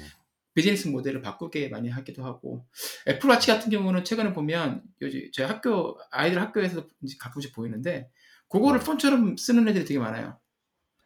네, 그러니까 그래서 아마 임정욱 대표님이 아마 그 기사를 네. 주셨던 걸로 예, 기억하는데, 맞아요. 예, 예, 대표님도 그 아이, 아이폰 대신에 그냥 그 통화가 되는 음, LTE가 맞아요. 되는 어, 핸, 그 애플 와치를 사준다. 뭐 이런 얘기를 하셨던 것 같아요. 맞아요. 그거 사주면 일단 급할 때 통화도 가능하고 애들이 음, 뭐 텍- 텍스트도 서로 보낼 수 있고 대신에 맞아요. 아이들이 이제 그거 가지고서 사용이 아무래도 좀 사용성은 떨어지니까. 편의성은 예. 떨어지니까 음, 뭐 폰에 쓰는 시간 막 몇 시간씩 쓰는 것처럼 많이 쓰지도 않고 음, 아무래도 컨트롤이 좀 편해지니까는 그렇게 많이 쓰기도 하더라고요. 맞아요. 사실 이런 거는 같은 경우는 참 재밌는 게 애플 와치를 제작하기로 하고 이 제품을 디자인한 그 애플 담당자들도 이렇게 사용될 거라고 생각을 하지는 못했을 것 같거든요. 근데 이제. 예, 네. 부모님들이 어디 고객들 중에 누군가가 예, 이런 아이디어를 찾아내고 그러다 그러니까요. 보니까 다들 보면서 어 저런 방법이 있구나라고 생각을 해서 많이 음, 쓰니까 그것도 좋을 음, 거 같고 그것도 굉장히 좋은 거. 이게 단순히 운인 건지 네, 아니면 뭐뭐 다른 게 있는 건지 그게 좀 헷갈리기도 하고. 네. 예. 그 에어팟에 한정돼서 얘기를 해보자면 에어팟이 처음에 이제 마켓에 애플 이제 keynote에서 살 이제 론칭을 했을 때 엄청나게 많이 씹혔거든요. 뭐 저런 디자인이 다 있냐, 콩나물 대가리냐, 뭐 선이 있다 맞아요. 마냐. 예, 왜냐면 예. 처음에는 이제 짝대기가 좀 길게 배터리 부분이잖아요, 거기가 예, 좀 예. 이렇게 길게 내려와서 중간에 좀 지금 봐서도 좀 애매한 길이로 내려와가지고 뭐 뜬금없이 뚝 끊기는 예. 느낌이었으니까 저게 뭐냐 막 이러다가도 사람들이 결국에는 다 사 이제는. 그래서 처음에는 예. 그게 뭐 약간 보청기 같은 느낌도 있고 그래서 사람들이 좀 많이 안 쓰는 경우도 있긴 했는데 지금 길거리에 가 보면 실제로 미국 한국은 잘 잘 잘 모르겠지만 미국 같은 경우에는 진짜 단순 업무 하시는 분부터 시작해 가지고 심지어 제 수업에 그냥 이어폰 이 그 에어팟을 끼고 안 빼는 애들도 많이 있어요. 음. 예. 그래서 그거를 인제 뭐라 하는 교수님도 있고 그렇긴 한데 그만큼 어떻게 보면 사용자들이 어 이질감을 못 느끼는 거죠. 그러니까 거꾸로 얘기하면 그만큼 아주 이 삶에 깊숙이 들어와 있어서 이 특히나 제 지인 딴 딸이 인제 고등학생인데 너무 가지고 싶어 하는 거예요, 이거를. 예. 그래서 아까 제가 음 이제 통계에서 말씀드렸지만 미국 청소년의 4분의 3 이 가지고 있다니까 한국의 약간 뭐 등골 브레이커처럼 노스페이스를 사듯이 미국에서도 인제 애플 또 한국도 또 언제 기사를 읽어보니까 지난주인가 뭐 초등학생이 아이폰을 꼭 가져야 된다면서 막 울고 떼섰다고 뭐 그런 기사도 있던데 아, 그 그렇구나. 미국도 막 비슷하고 참 참 진짜 애플 대단한 기업인 것 같습니다, 그런 면에서. 맞죠. 예. 예. 빨리 블랙 프라이데이 때 이 세일을 좀 해야 되는데 저 애들도 사줘야 돼 가지고 기다려 봐야죠.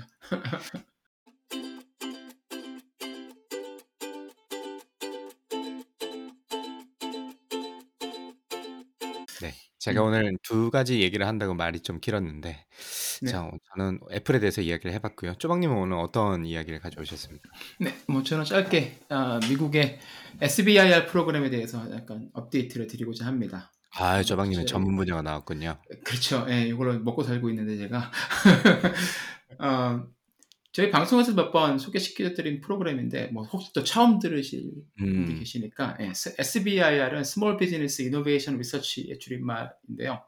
미국의 이제 연방 정부에서 이제 혁신적인 기술을 가지고서 연구를 개발 연구 개발을 하고 어 제품을 만드는 중소기업이나 스타트업에게 이제 주는 펀딩을 주는 프로그램입니다. 이게 1982년부터 지금까지 쭉 계속 이어져 오고 있는데 몇 년마다 5년 혹은 7년마다 한 번씩 의회에서 재승인을 거쳐야 돼요. 음. 그래서 예 영구적인 프로그램이 아니고 계속 여태까지 한 번도 끊기지 않고 오긴 했지만 예 5년 혹은 7년마다 이제 미국 의회에서 뭐 청문회 같은 것도 하고 이 프로그램이 진짜 도움이 많이 되는 것인지 뭐 음. 잘못된 것들은 없애고 뭐 바꿔야 될 건 없는지 예산을 증액해야 되는지 이런 것들을 항상 토론을 하는데 이게 어, 2017년에 5년간 재승인이 돼가지고 그게 딱 어제 끝났어요. 그 승- 음. 재승인 기간이. 그래서 2022년 9월 30일까지 이 프로그램을 재승인한다라고 해서 이제 5년간 운영을 했는데 이, 이 올해 9월 초까지만 하더라도 이 통과가 될지 안 될지가 사실 불분명했어요. 다들 낙관적으로 될 거다라고는 봤는데 의외로 상원에서 어 뭐 이제 상원 의원이 계속 딴지를 많이 반대를 많이 거- 해가지고 이게 계속 음. 토론이 진행 지연이 되고 합의가 지연이 되다가 9월 20일 정도에 이제 상원에서 합의를 하고 그분이 이제 그걸 철회를 하면서 이제 합의를 음. 하고 그리고 투표를 넘, 어, 하, 하- 아, 상원에서 이제 찬성을 해가지고 하원으로 넘기고 하원에서 29일 날 이제 마지막으로 투표를 해서 통과를 시켰습니다. 딱 하루 남겨놓고 다시 재승인을 했는데 아무래도 이번에는 이런저런 논의가 많다 많고 뭐 논쟁들이 있어가지고 길게 하진 않고 딱 3년간 다 연장을 했어요. 그래서 2025년 9월 30일까지 연장을 했고 보통 이렇게 연장을 할 때 보면 여태까지 추세는 계속해서 그뭐 음? 펄스, 어, 예산을 증액을 시켰거든요. 그러니까. 근데 일단 네. 요번에는 예, 예산 증액에 대한 이야기 내용도 없습니다. 그냥 그대로 지금 이 상태대로 미국 연방 정부 R&D 예산의 3.2%를 이제 SBI를 쓴다. 뭐 3.2% 그대로 이제 3년 더 연장하는 걸로 했어요. 모든 프로그램이 사실 뭐 항상 올바를 수는 없지만 제가 네. 쪼박님이랑 이제 꼽사리 껴서 다니면서 제가 쪼박님의 발표를 여러 번 듣다 보니까 저도 SBIR의 어느 정도는 준 전문가 정도는 그럼요. 되는 네. 것 같은데 쪼박님께서도 항상 강조하시는 게 좋은 사례들 많이 말씀을 해주셨고 뭐 아이로봇 사례도 그렇고 뭐 여러 가지 사례도 많고 사실 어떻게 보면 굉장히 선순환의 미국 같은 경우는 선순환의 프로그램 어, 아웃컴을 잘 내는 것으로 보고 있는데 뭐 어떤 부분에서 이 시비를 좀 음. 걸었는지 그게 굉장히 궁금하네요. 네네. 사실 예전부터 좀 있어 왔던 이야기들이긴 한데 음. 올해 조금 더 예, 그런 얘기들이 설득력을 좀 얻었다고 봐야 될 것 같아요. 음. 일단 크게 음. 많이 있는데 크게 딱 두 가지만 뽑아, 뽑아 보면 네. 하나는 이제 국방부나 NIH에서 이제 SBIR 과제를 수행하는 회사들이 중국이나 러시아 같이 요즘에 소위 뭐 적국이라고 부르시는 분들도 계신데 어쨌든 그런 나라들과의 협업, 협업이나 뭐 파트너십을 맺고 있으면서 기술이 그쪽으로 유출되는 것은 아닌가에 대한 내용이 통계가 불분명하다는 거예요. 그래서 아, 이제 비판하신. 예, 비판하시는 네, 분들은 네. 이거 미국 정부 세금을 들여가지고 지원을 해주고 뭐 그러네. no strings attached라고 하- 해달라고 그래서 이거 우리가 뭐 IP도 너희들이 다 갖게 해주고 뭐 론이 아니라서 나중에 우리가 돈을 회수하는 것도 아니고 그냥 다 지분을 갖는 것 때문에 다 주는 건데 음, 이게 그중 일부라도 중국이나 아니면 뭐 러시아 같은 곳으로 세나가면 어떡하냐. 특히 DOD 같은 경우는 그럴 가능성이 있을 수도 있잖아요. 그러네요. 사실. 네, 그렇네요. 그러니까, 네. 예. 있는지 없는지 확실하게 모르지만 이게 없다라는 보장도 없고 아무런 데이터가 없다. 리포팅이 너무 느슨하게 되고 있다. 이 부분에 대해서 명확하게 하지 않으면 나는 반대를 하겠다라는 하- 상원의원이 음. 계셨어요. 그래서 사실 이런 얘기가 그 전부터 있었는데 그 전에는 그렇게 큰그 뭐라 지지를 받지는 못했는데 이번에는 이제 상황이 상황이다 보니 러시아가 그렇죠. 우크라이나를 침공해서 전쟁도 지금 계속 네. 하고 있고 뭐 푸틴은 뭐 핵을 쓰네만 이런 소리 하고 있고 음, 중국이랑 상황도 상황 중국이랑 미국의 관계도 안 지금 뭐. 네. 엄청 안 좋아지고 있잖아요. 그렇죠. 그러다 보니까 이분의 이, 설득력이 있어서 일단 음, 예, 상원에서 그 Small Business Committee에서 이제 그런 내용을 좀 받아들여서 예, 그, 음, 그런 새로운 조항들을 추가를 하고 그분의 이제 공식적인 반대 의견은 이제 추- 철회를 하셨어요.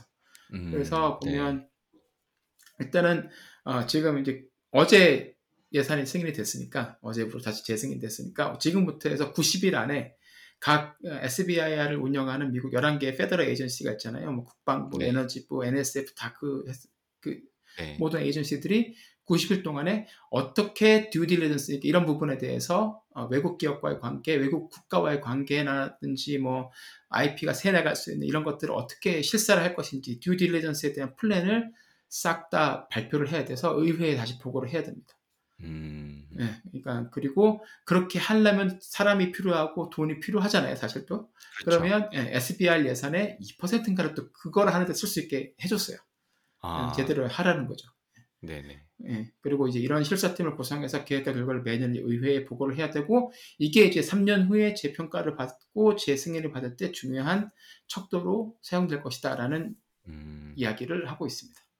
음, 그리고 이제 SBI 그거는 이제 에, SBI를 운영하는 에이전시 입장 입장에서 이제 그런 부담이 좀 늘- 늘어난 거고 그리고 네. SBI를 특히 NIH라든지 뭐 국방부의 SBI를 수행하는 기업들 역시 자신들이 외국 기업과의 어떤 파트너십 관계가 있고 그리고 그들과 이제 돈이 뭐 물건이 왔다 갔다 하고 돈이 왔다 갔다 하니까 그런 상황을 파이낸셜 리소스를 다 공개를 해야 돼요.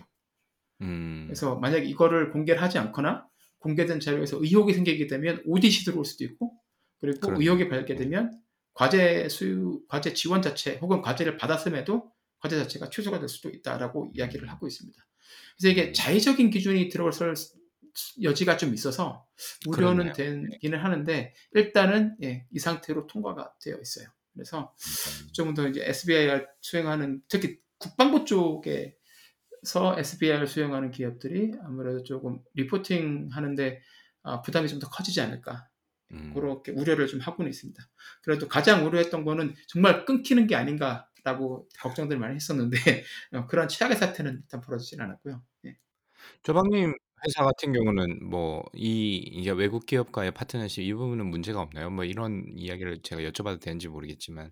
예, 뭐 저희는 여기 중국에 물건을 팔기는 하는데 뭐 그런 것들이야 뭐 예, 물건을 음, 저희가 세일즈를 하는 관, 관 그렇죠. 어, 세일즈를 네. 하는 거고 저희가 같이 뭐 음. 그 IP를 같이 뭐 patent를 같이 develop하거나 제품을 같이 개발하거나 그런 것들은 음. 아니어서 그런 부분은 음. 문제가 없는데 이제 그 중국 회사를 뭐 회사를 들여 아, 회사와 같이 뭐 컨설팅을 한다든가 아니면 뭐 그 중국에 있는 아무래도 소프트웨어 팀이 인력이 아무래도 인건비가 싸니까 음. 그쪽에다 음. 외주를 줘서 개발하는 분들도 계시고 아니면 제조업 하시는 분들도 중국에서 이제 제조를 해서 수조 같은 것에서 제조를 해가지고 일로 가지고 오시는 분들도 계시거든요. 회사들도 음. 그런 분들은 이제 리포팅을 좀 하셔야 되겠죠. 그래서 예, 좀 골치가 아프실 것 같아요. 그런 회사들은. 근데 뭐 음. 저희들은 일단 예, 그건 아니라서 저희랑은 이큰 어, 저희 회사에는 뭐 큰 영향을 미칠 것 같지는 않은데 예, DoD 하시는 분들한테는 조금 예, 귀찮을 수도 있겠다. 뭐 그런 생각이 드는데 다행입니다. 예. 두, 두 번째는 이제 SBI를 악용하는, 어뷰징하는 기업에 대한 제재에 관한 내용입니다. 이게 그러니까 음. 어떻게 어뷰징을 하는 거냐면 과제만 가지고서 연명하는 기업들에 대한 논란이 계속 있는 거죠. 음. 정말 보면 그 미국 DoD 같은 경우에 보면 어 그 새로 들어와서 과제를 받는 비율이 한 3분의 1 정도밖에 안 돼요. 네. 3분의 2는 기존에 받았던 회사들이 계속 받는 거거든요. 그래서, 음, 네. 네. 근데 NSF 같은, NSF 같은 거는 정반대예요. 거기는 거의 90% 이상이 예, 새로운 기업들이 계속 들어오는 거고 아무래도 둘 다 이제 그 과제를 주는 메커니즘 자체가 컨트랙트하고 그 그랜트의 양 극단에 있는 두 기관이라서 다르긴 한데 음. 이제 에- 네. 예. 근데 여기서 여기서 또 알아두셔야 될 게 보통 이렇게 얘기를 하면 과제만으로 연명하는 기업들이라고 얘기를 하면 또 막 이게 좀비 기업들이다 저것들 세금 도둑이 이렇게 많이들 이제 막 비난을 하시는데 일단 바로 그렇게 하시기 전에 한 가지 알아두셔야 될 게 DoD 같은 경우에는 국방부 같은 경우에는 그 SBI 과제를 이제 국방부에서 자기들이 필요한 기술이나 제품에 대한 스펙을 굉장히 자세하게 만들어서 하달하거든요. 그렇죠. 그래서 예, 그거를 거기를 그 기술을 정말 가지고 있고 개발해서 뭐 2년이면 2년, 3년이면 3년 안에 그 제품 그 기준을 맞추는 제품을 만들어 가지고 미국 국방부에 납품을 해야지 이제 성공적으로 SBR이 끝나는 건데 네. 음, 이 경우는 이제 SBR 과제에 기업이 아, SB, 아, 그러니까 저 SBR 과제를 수행한 기업의 고객이 바로 국방부가 되는 거죠. 국방부가 고객이 되는 거예요. 펀드를 주고 그렇죠. 자식들이 네. 고객이 되는 거죠. 음, 근데 NIH나 NSF 같은 경우는 뭐 NIH 같은 경우에 예를 들어서 뭐, 뭐 모더나 같은 회사에 이제 그 펀딩도 주고 하잖아요. 그 백신 같은 걸 음. 주고 하는데 백신 개발을 했다고 해서 백신 개발한 그 백신의 고객이 NIH가 되는 건 아니잖아요. 그렇죠. 근데 이제 네. DoD 같은 경우에는 뭐 아, 이번에 굉장히 그렇죠. 가- 경량, 예, 경량의 방탄 조끼, 뭐 음. 경량의 방탄 헬멧 이런 거는 뭐 어서 아마존에서 누구한테 팔 것도 아니고 미국 국방부에만 팔아야 되는 거니까 그러다 보니까는 네, 이런 과제를 수행해서 제품을 이제 만들어야 되고 펀딩이 필요한 스타트업 중소기업들은 이제 SBR 펀딩이 필요한데 이 반대로 이 DoD 역시 그런 회사들이 필요한 거예요. 그런 그렇죠. 자그마한 몇- 몇백만 불짜리 단위 기업을 아, 그 과제를 뭐 로키드 마틴을 줄 수는 없는 거잖아요. 그러니까 이제 이런 회사들이 필요한 거니까 예, 서로 공생하는 관계인데 이건 이건 특수한 이런 상황이 있기 때문에 뭐 그 SBI를 계속 한 10년간 막, 넘, 막 2, 30개씩 받는 회사들이 굉장히 많이 있어요. 그걸 음. 보고서 얘들이 SBR만 피 빨아먹고 사는 준비 기업들 이렇게 보시면 안 되는 거를 한번 일단 알아주셔야 될 것 같고 음. 그럼에도 불구하고 abusing을 막기 위한 최소한의 장치는 있어야 되지 않느냐 그렇게 해서 논의를 음. 해서 이제 논의 끝에 이번에 발표된 게 몇 가지가 있습니다. 일단 SBIR이 phase 1, 2, 3가 있잖아요. 그러니까 phase 1은 네. feasibility고 phase 2는 phase 1을 잘 통과한 회사들이 실제로 제품을 개발하는 이제 단계인데 보통 phase 1은 뭐 6개월에 한 30만 불 그러니까 우리 음. 돈으로 한 4억 원, 5억 원 정도 주는 거고 phase 2로 가게 되면 2년에 한 150만, 200만 불 되는 거니까 2, 30억 원 정도 돈이 들어오는 굉장히 큰 과제인데 그렇죠. phase 1 과제를 받은 기업 중에 최근 5년간 SBIR phase 1 과제를 50개 이상 수행한 기업은 사실 이 안에 들어가기도 쉽진 않아요. 5년간 50개 이상 apply를 한 게 아니라 50개 이상을 받아서 그 과제를 수행을 해야 돼요. phase 1을. 음, 그러니까 네. 1년에 평균적으로 10개씩 해야 된다는 거니까 이게 굉장히 쉽진 않죠. 근데 네. 최근 5년간 SBIR phase 1 과제를 50개 이상 수행한 기업은 S phase 2로 전환하는 비율이 50% 이상은 돼야 된다는 거예요. 음, 뭐 이걸 이거는 네. make sense한 것 같은데요. 그렇죠, 그렇죠. 네. 현재 기준은 25%였어요. 그 4개 중에 음. 하나만 phase 2로 가게 되면 네, 그냥 계속 allow를 해줬는데 지금은 이제 그걸 50%로 올리겠다라는 거고 두 번째는 최근 10년간 10년 동안 50개의 phase 2 과제를 수행하는 회사들은 이 phase 2 과제가 끝난 다음에 phase 2 하나당 25만 달러의 매출이 발생하거나 투자를 유치한 사실을 증명을 해야 돼요. 지금은 10만 달러거든요, 기준이. 그거를 이제 2배, 2.5배로 올린 거예요. 근데 역시 이것도 make sense한 게 phase 2 과제를 하나 하게 되면 받는 돈이 한 200만 불 정도 되는데 그러면 그렇죠. 예, 그거 하나당 그거에 한 10분의 1 정도 되는 매출은 발생해야 되는 거 아니냐 인간적으로. 예. 최근 10년 예, 10년간 50개면 50개를 수행했다 그러면은 200만 100만 불을 예. 네. 100만 불을 받았다 그러면 5천만 불인 거잖아요. 그러니까. 어, 굉장히 많이 받은 거죠. 근데 이렇게 받는 회사들이 실제로 있습니다. 그러니까 이렇게 이런 아, 내용들이 나오는 거죠. 예. 그러니까. 예. 그리고 예. 뭐 그리고 이제 최근 10년간 50개가 아니라 100개의 SBIR phase 2 과제를 수행한 회사들은 그러니까 1년에 10개씩 하는 거예요. 이런 회사들은 phase, 예, phase 2 과제 하나당 45만 달러의 매출 발생 혹은 투자 유치 사실을 증명을 해야 됩니다. 그러니까 뭐 굉장히 어, abusing을 막기 위해서 강화했다고 하는데 반대로 생각을 해보면 야 그전에는 그럼 이 정도도 안 하고 굉장히 헐렁하게 했다는 거야 라는 질문이 나올 수도 그러니까. 있어요. 예, 예. 예.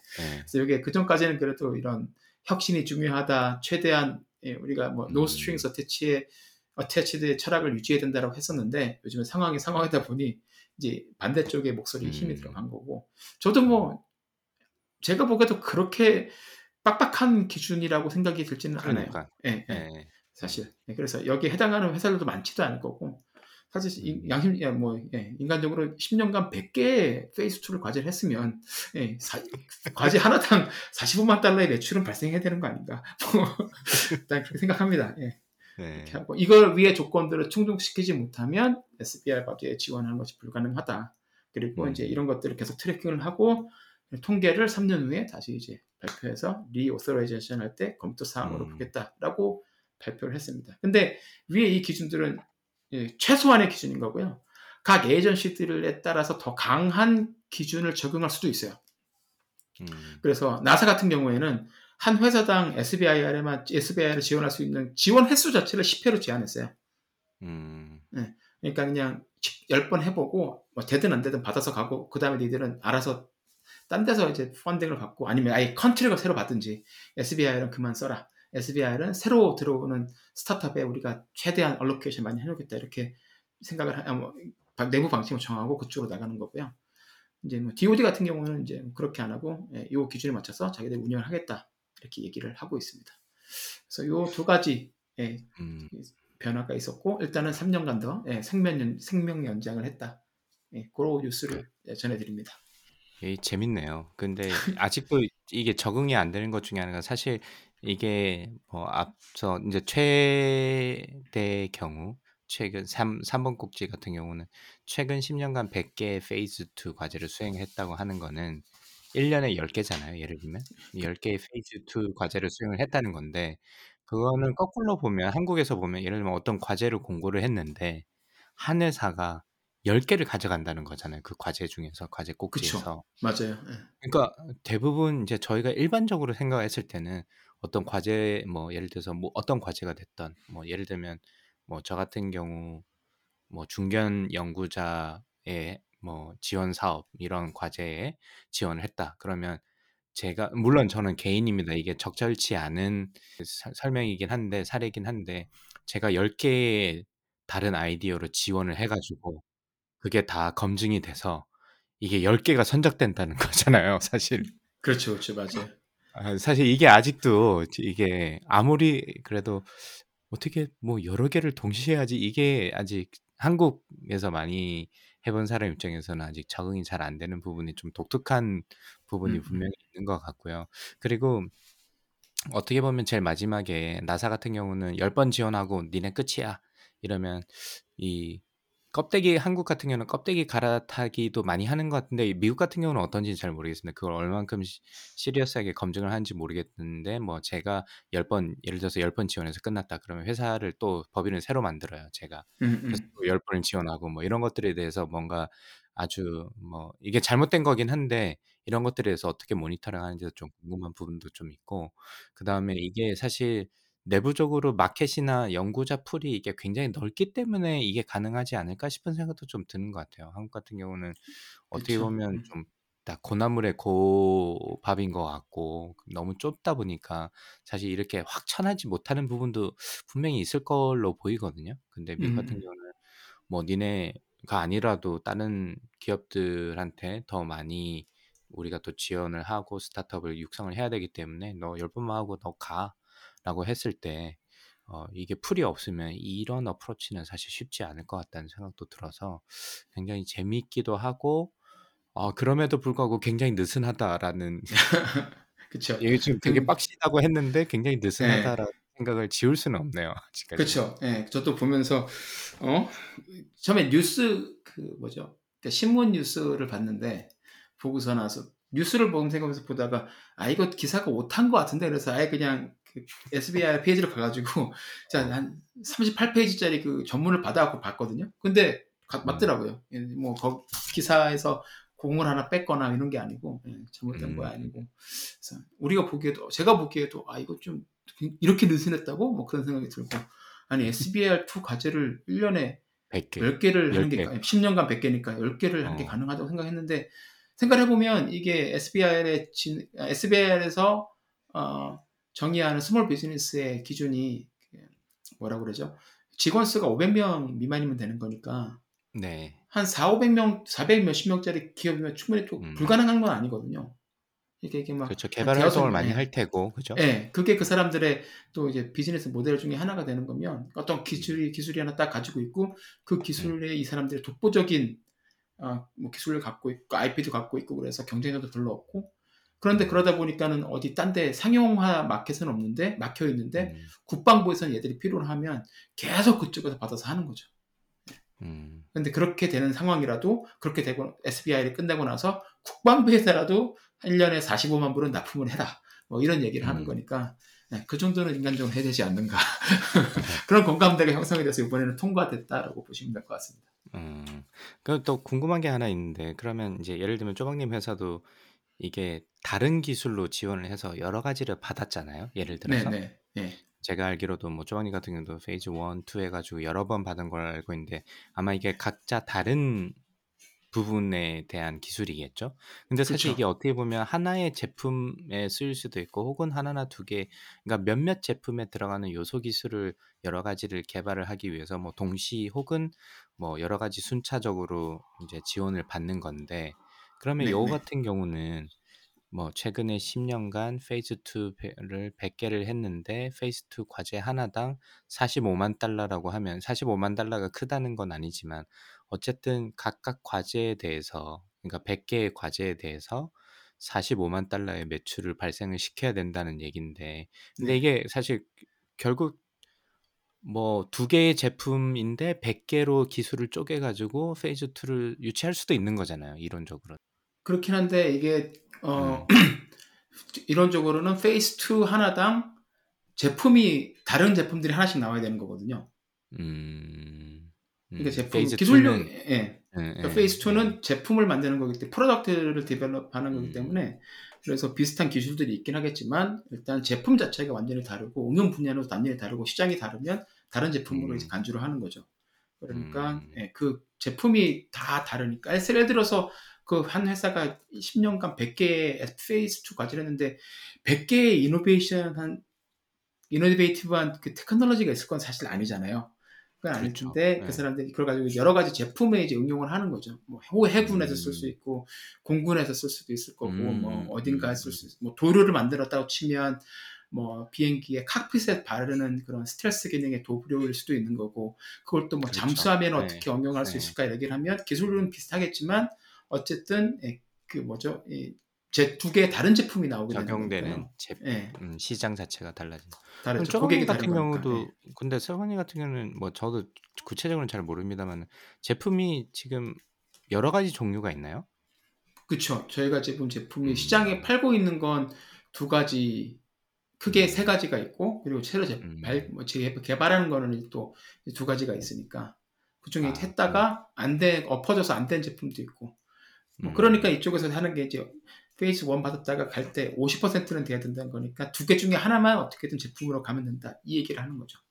음. 그래서 가게 되면, 예, 그 제품 하나에서 최소한 45만 불의 그 매출은 발생해야 된다라고 이제 그러면 어쨌든 뭐 Phase 2라고 하는 거는 뭐 유사한 기술이거나 거기에 파생된 기술일 수는 있지만 시장 자체는 좀 별도로 보면 된다. 그러니까 제가 그쵸. 궁금했던 거는 같은 하나의 회사에서 100개를 한다고 하면 사실 시장도 중첩이 될 수밖에 없을 것 같다는 생각이 들었는데 네, 각각의 뭐 그런 것들을 어떻게 디파인하는지는 정확하게 모르겠지만 100개면 사실 500명의 100개 프로젝트가 된다는 거는 음. 이 중첩이 될 수밖에 없을 것 같다는 생각이 자꾸 들거든요. 네, 그래서 중첩될 수밖에 안- 없는데 그러다 보니까 이제 DoD에서는 굉장히 디테일하게 그 RFP가 나오는 거고 음. 스펙이 나오는 거죠. 예.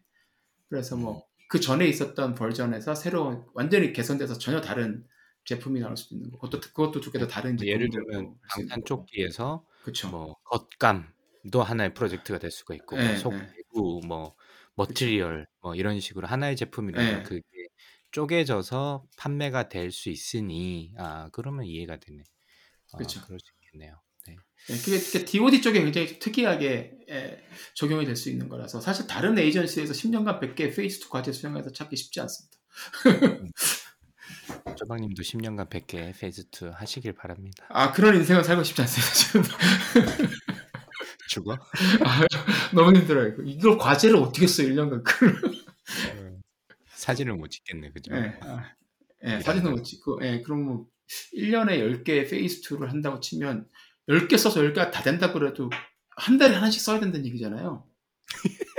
아, 그렇네. 아, 그렇네. 그 지, 그건 진짜 그 과제서 과, 예, 그 proposal 지옥입니다. 써보셔서 아시잖아요. 예, 그런 인생은 살고 싶지 않습니다. 저는 그냥 예, 시장에서 제품 팔아서 돈 벌고 그렇게 살고 싶습니다. 성공하시길 바라고요. 예. 저희가 사실 이번 주 논문이 있는데 준비를 해왔는데 어, 시간이 너무 지나서 이번 주에는 생략하고 제가 다음 주에 소개시켜 드리기로 하고 이번 주 논문은 제가 가져온 것 중에 뭐였냐면 논문 제목은 되게 재밌던데 보니까. 네, 재밌어요. 그래서 OMG, my boss just friended me. 그래서 그 페이스북에서 이 직장인 상사 요즘 그 뭐 워낙 많이 하니까 그 친구 음. 신청을 누가 어떤 사람이 덜 더 받아들이고 덜 받아들이느냐. 그다음에 이게 상사일 때 혹은 부하 직원일 때 뭐 이런 상황에서 어떤 부분 어떤 위치에 있을 때 어떤 사람들이 더 많이 받아들이고 덜 받아들이느냐에 대한 논문입니다. 그래서 2022년에 나온 따끈한 논문인데 저희가 이제 시간 관계상 다음 주에 제가 소개를 시켜드리도록 하겠습니다. 아니, 말이 아직 COVID 때문에 long COVI long COVID인가요? 그런가 봐요. 진짜 long COVID인가 봐. 아 그래서 좀 이런 제목에 혹해가지고 저도 낚여가지고 소개시켜드리는 게 많은데 아, 앞으로는 조금 더 또 다양한 논문을 어, 소개시켜드리면 좋을 것 같고 자 그래서 다음 주에 소개를 시켜드리도록 하겠습니다. 네, 아, 치- 청취자분들 예, 궁금하셔도 일주일만 더 예, 참으시고 예. 예. 관심 있으신 친구분들 많이 좀 데리고 오시면 좋을 것 같습니다. 제, 제가 원고를 살짝 봤는데 아, 되게 재밌을 것 같아요. 네, 다음 주에 예, 그 내용을 하도록 하고요. 자, 그러면 예, 오늘 마지막 코너 이 주의 pick 시작하도록 하겠습니다. 강유방님 이 주의 pick 어떤 걸 가지고 오셨습니까? 네, 저는 조금 사실은 지난번에 소개시켜 드리려고 했는데 아, 그 제가 이게 이 제가 블로그 글을 오늘은 소개시켜 드리려고 하는데 이 음. 작가분께 제가 contact을 드렸더니만 아직 조금 부끄럽다. 그래서 조금만 아. 있다가 했으면 좋겠다라고 information을 주셔 가지고 굳이 음. 작가분이 조금 부끄럽다고 하시는데 제가 추천을 그럼에도 불구하고 할 수는 있지만 그래도 그쵸. 작가분의 어떤 그 의지를 반영해서 제가 한 주 정도 한 음. 타임은 늦췄는데 제가 COVID 걸리고 막 일이 많아지는 바람에 인터뷰하고 그러면서 늦어졌죠. 네, 네. 3주가 늦었어요. 그래서 쪼박님과 특수 관계에 있는 분이 쓰셨는데 아, 네. 그래서 제가 소개시켜 드리는 게 오히려 더 맞는 것 같고요. 그 지금 현재 음, 아, US 스쿨 스페셜 에듀케이션 매거진으로 되어 있고 브런치에서 ECHO 로 검색하시면 됩니다. 그래서 미국 특수교육에 관심이 있는 분이나 그 다음에 어, 떤 식으로 하고 있는지 특히 지금 현재 다니고 있는 학교 어, 하이텍 하이에 네. 대해서 이게 어떤 커리큘럼이 있고 어떤 고민 그 다음에 인턴십 부분이 저는 좀 인상적이었는데 어, 어, 인턴십을 어떻게 찾고 뭐 어떤 일을 하고 이런 부분에 대해서 아마 이런 부분에 관심이 없으실 수도 있어요. 저처럼. 근데 뭐 좀 다양하게 제가 지 아, 지지난번인가요? 제가 설명을 드렸듯이 이제 한국 그 우영우 이- 어, 네. 이상한 변호사 우영우 설명드리면서 제가 미국의 스타트업도 소개를 시켜드렸던 적이 있는데 이런 미국 교육이나 교육 시스템에서 어떤 식으로 지원을 하고 어떠, 어떤 고민이 있는지를 읽어보면 굉장히 좋을 것 같고 그 글에서 많은 정보를 제공하기도 하고 외부 뭐 유튜브라든지 다양한 정보를 제공하니까 여러분들께서 브런치 플랫폼에서 ECHO로 검색을 하시면 쪼방님의 특수관계인인 분이 나 분의 블로그를 있습니다. 그래서 읽어보시면 아주 열심히 잘 쓰셨더라고요. 뭐 서치도 많이 하시고 그래서 네. 블로그 하나에 뭐 물론 본인의 경험이나 고민들이 많이 담겨 있긴 하지만 다양한 정보들이 한꺼번에 돼 있어 가지고 야 이건 무슨 다큐멘터리 보는 느낌이다라는 느낌으로 저는 읽었거든요. 그래서 아, 예, 감사합니다. 꼭 전해드리도록 하겠습니다. 네, 여기에 관심 있으신 혹은 관심이 없더라도 미국의 어떤 교육 시스템이나 이런 거에 대해서 어, 조금 관심이 있으신 분들은 한 번쯤 읽어보시면 한국 분들은 워낙 그 자녀분들 교육에 관심이 많으시잖아요. 그래서 그렇죠. 어, 뭐 특수 교육이 꼭 아니더라도 전반적인 교육이나 어떤 고민들을 에, 가지고 있는 분들이 읽기에는 저는 참 도움이 많이 될 어, 부분 같아서 여러분들께서 꼭 한번 읽어보셨으면 좋겠습니다. 네, 감사합니다. 이게 브런치에 있는 에코 ECHO 에코의 브런치라는 예, 어, 브런치를 검색하시면 되고요. 이 주소가- 이름 이름으로 정하셨나요? 왜 에코로 HO로 정하셨지? 아, 에코가 뭐 여러 한국 가지 이름이랑? 예. 한국 이름이랑 쪼박님 성을 붙여서 하셨는 건가? 아, 그게 아니고 저희 딸이 이제 에밀리였잖아요. 영어 이름이요. 그래서 예, 아. 에밀리가 별명이 항상 애들이 학교에서 에밀리 초라고 돼 있으니까 얘들은 조를 이제 CH로 쓰니까 초라고 읽으니까 그냥 에코라고 네. 많이 불렀었어요. 그래서 어, 그 이름이 되게 이쁘기도 하고 뭐 에코라는 그렇네. 것도 있고 예. 또 뭐 스펠링은 다르지만 ecology라는 느낌도 있고 그래서 아. 그냥 예, 이름을 지을 때 예, 에코라고 지었습니다. 그리고 지금은 저희 아내도 이제 미국 사람처럼 그 네. official한 성을 성을. last name을 성을 바꿔서 제 이름으로 해서 조로 해놨으니까 제 아내 네. 이름도 이제 뭐 영어로는 뭐 사라라고 하지만 이제 한- 은영이니까 E로 네. 시작하잖아요. 그러니까 자신의 네. 그것도 되고 저희 딸의 또 예, 아, 이니셜도 되기도 하고 그래서 뭐 부르기도 좋고 이름도 나쁘 예, 나쁘지도 않아서 잘 계속 쓰고. 있습니다. 예, 괜찮아요. 그래서 예, 딸도 좋아하고 예, 처음에 딸 얘기도 되게 많이 썼거든요. 그래서 맞아요. 그래서 네. 에코라고 하다가 지금 요즘 이제 아들 얘기를 많이 쓰고 있죠. 저희 아들이 이제 고등학교를 곧 졸업하니까 그러니까. 얘가 졸업할 때 맞춰서 한번 그동안에 있었던 일들을 얘기를 쓰고 마무리를 한번 해보겠다라고 네. 아내가 진행하는 프로젝트입니다. 그래서 이걸 가지고서 예, 내년에 어떻게 뭐 책을 하나 낼 수 있으면 좋지 않을까라는 생각을 아, 제가 아, 멋지다, 예. 제가 푸시를 많이 하고 있으니까 여러분들이 많이 좀 예, 클릭을 해주시면 감사드리겠습니다. 네, 동부에서도 푸시를 드리겠습니다. 네 알겠습니다. 예, 이게- 감사합니다 강관님. 예. 극한으로 밀어야 돼. 아까 이제 아, 그러니까요.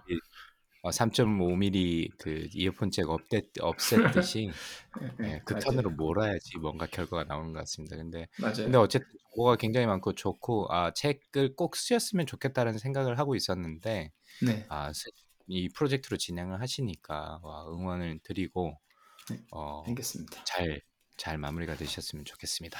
네, 조박님 오늘. 어떤 예. 걸 가지고 오셨나요? 저는 원래 오늘은 다른 책을 추천하려고 했는데 강관님 원고를 보고서 아 바꿔야겠다라고 해서 순서를 좀 바꿨습니다. 그래서 강관님 잠깐 지금 말씀해 주시면서 이제 그 하이텍 하이라는 학교에 대해서 말씀, 말씀 을 하셨잖아요. 그래서 이제 네. 아내의 브런치에도 많이 나오긴 하는데 그 하이텍 하이가 생기게 된 과정과 그리고 어떤 철학에 기반해서 그 학교가 디자인이 됐는지에 대한 음, 다큐멘터리 영화가 있어요. 이게 2015년에 나온 건데 아, 학교 제목이 아 그 다큐멘터리 제목이 Most Likely to Succeed라는 이 제목입니다. 그러니까 네. 가장 성공할 것 같은 뭐 이렇게 번역이 되겠죠. 그래서 Most Likely to Succeed라는 다큐멘터리입니다. 그래서 유튜브에서도 뭐 3불 9불 결제하시면 볼수 있고 아마존 프라임에서도 보실 수 있어요. 그래서 저희는 음, 이거를 뭐 예전부터 자주 보고 있었고 학교에 저희 아, 아, 학교 이제 학부모들 중에 보면 이거 보고서 아이들 전학 시켰다는 부모들이 꽤 많아요. 많고. 음, 음, 그래서 저희 아들의 이제 best friend인 친구가 있는데 이 친구는 부모님이 플로리다에서 이제 요거를 보고서 아예 그냥 샌디에고로 이주를 해가지고 중학교 때 애를 전학을 시켰어요. 그런 음. 분들도 계십니다. 그래서 뭐 모든 사람들이 다 이게 여기에 맞는 것도 아니고 당연히 뭐 이게 정답도 아닌데 한번 보시면 음, 아 이런 현재 현대 교육에 이런 문제가 있고 이걸 해결하는데 저것도 하나의 방법이 될 수는 있겠구나. 뭐 그 정도 생각 기대를 가지고 보시면 될 것 같아요. 될 것 같아요. 음, 그래서 이게 보면 뭐이 지금의 고등학교, 대학교도 마찬가지지만 이런 과정, 학교가 이런 형태를 띈 게 1800년대 후반에 프러시아에서 시작됐다고 돼 있고 그거를 이제 미국으로 이주를 이제 가져온 거잖아요. 이직을 시키고 음, 한국도 미국에 그런 것들 가져가 그대로 시켰으니까. 맞아요. 근데 이게 21세기 현재에도 여전히 유효한 것인가라는 질문에서 이제 시작을 해서 다큐멘터리를 만들기 시작했습니다. 그래서 음, 거기에 나오는 인물이 크게 유- 중요한 인물이 두 명이 있는데 한 명이 레리 로젠스탁이라고 해서 이제 보스턴에서 이제 로스쿨을 다니다가 중퇴를 했어요. 그리고 나서 뭐 갑자기 목수로 일을 하면서 아이들을 가르쳤는데 얘들한테 목수를 일하면서 테이블 만들고 의자 만드는 법을 가르치면서 얘들한테 이제 어떤 걸 measurement를 하고 기하학을 가르쳐 주는 거죠. 거기서 삼각함수를 가르쳐 주려니까 아이들이 더 쉽게 이해하고 재밌게 배우고 잊어버리지를 않는 거예요.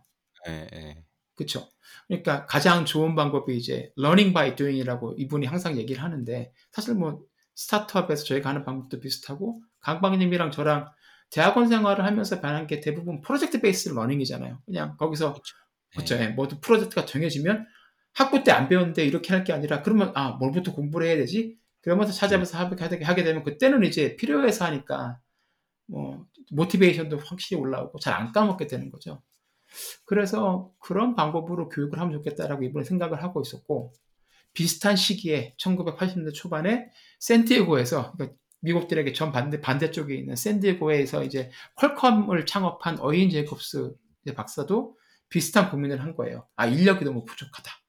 음, 그러다가 이분이 이제 2020년에 2000년에 이제 레리 로젠스탁의 강의를 듣고 나서 이분이 실제로 연락을 해갖고 내가 당신한테 정권을 줄 테니 로젠스탁 당신의 철학을 바탕으로 학교를 디자인을 해봐라라고 음, 권유를 했는데 로젠스탁이 아 그 정도면 음, 내가 한번 인생을 뭐 해볼만 하겠다 싶어가지고 High Tech High라는 학교를 이제 project based learning 과정을 채택을 하면서 charter school을 만들게 되고 2002년인가에 학교가 개교를 해요.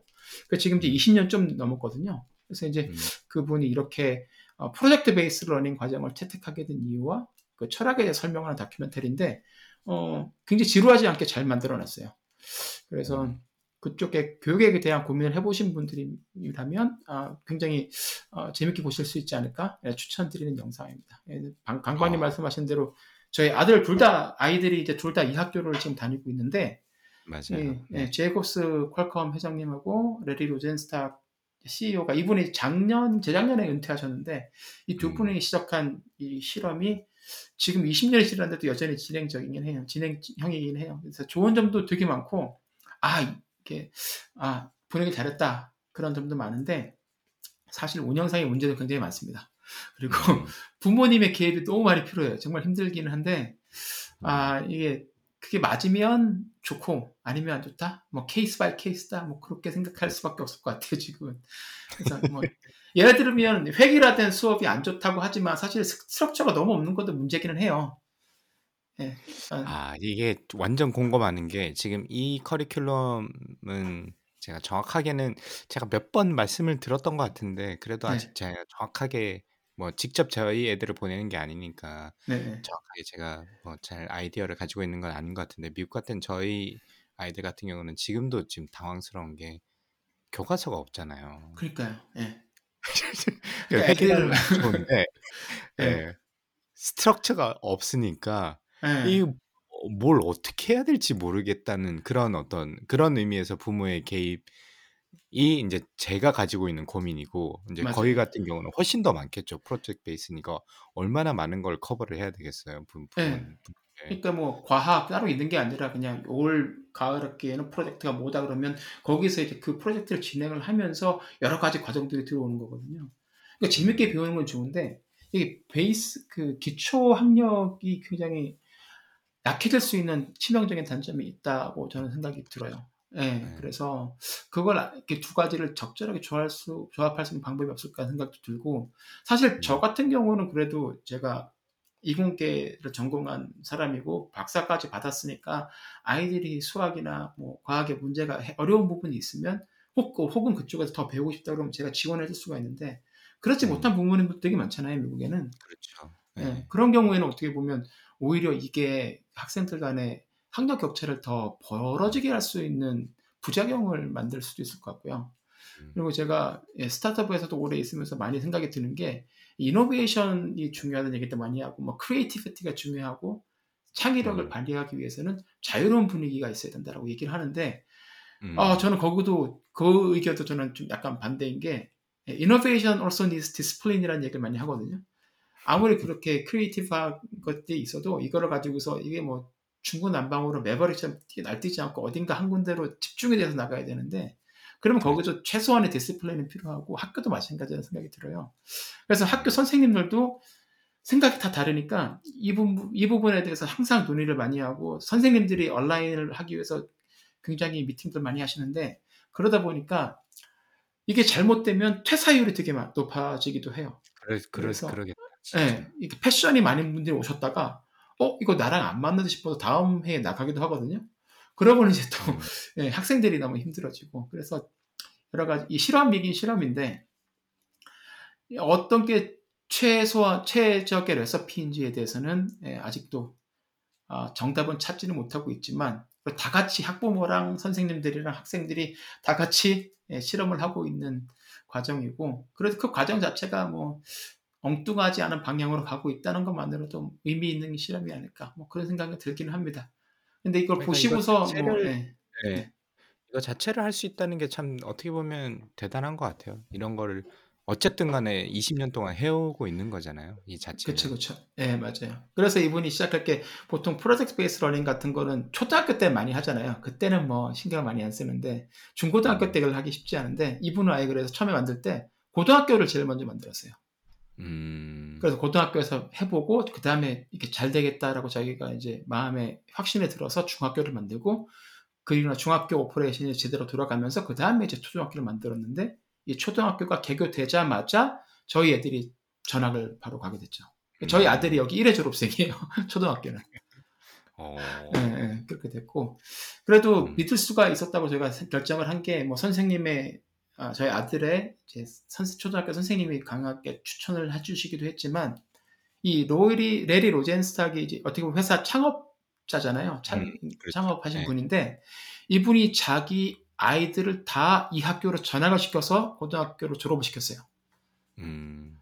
그러니까 자신이 어떻게 보면 자기 애들을 어떻게 희생을 시켜서 시, 시킨 것기도 한데 어, 자신이 그만큼 음, 뭐랄까 확신이 있었다는 얘기가 되는 거겠죠.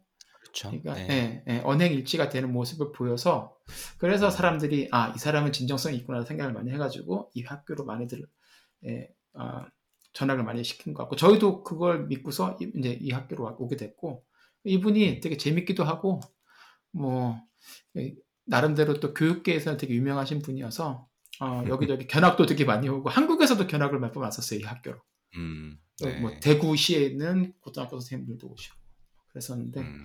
하여튼 요 Most Likely to Succeed 이거는 어, 한번 보시면은 재미있으실 것 같습니다. 제 생각엔 강박님하고 예, 강박님 사모님도 한번 예, 에어팟 귀에 끼시고 애들 잘 때 보시면 예, 좋아하실 것 같아요. 지금 보셔도 예, 지금도 굉장히 잘 만든 수작 중에 수작 다큐멘터리라고 저는 생각을 합니다. 네. 자, 아, 예. 꼭 보겠습니다. 네, 에어팟 네. 끼고 에어팟 끼시고 예, Most 네, Likely to. Succeed 예, 그리고 강박님은 예, 아, 브런치 예, 에코의 브런치 소개를 시켜주셨습니다. 네. 그 마무리하기 전에 저희가 네. 이제 learning by doing 이야기를 했는데 네, 이 단어를 보면 한 조금 찔리는 부분이 야, 우리가 지금 이 팟캐스트를 네, doing 하고 있는 거잖아요. 4년째. 네, 네. 네. 우리가 learning 한 거는 뭘까 라는 고민이 항상 있습니다. 저는 야, 개인적으로는 뭐 수업에도 많이 활용을 하고 뭐 좋은 것도 많았지만 네, 이렇게 좀 steady하게 청취자가 안 오르는 네, 네.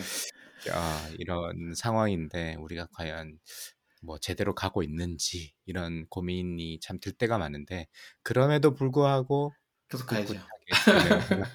맞습니다. 예, 그럼에도 불구하고 계속 쭉쭉 가는 예, 세계 최초 와이파이 사원 팟캐스트 예, 조강의 사센트입니다. 예.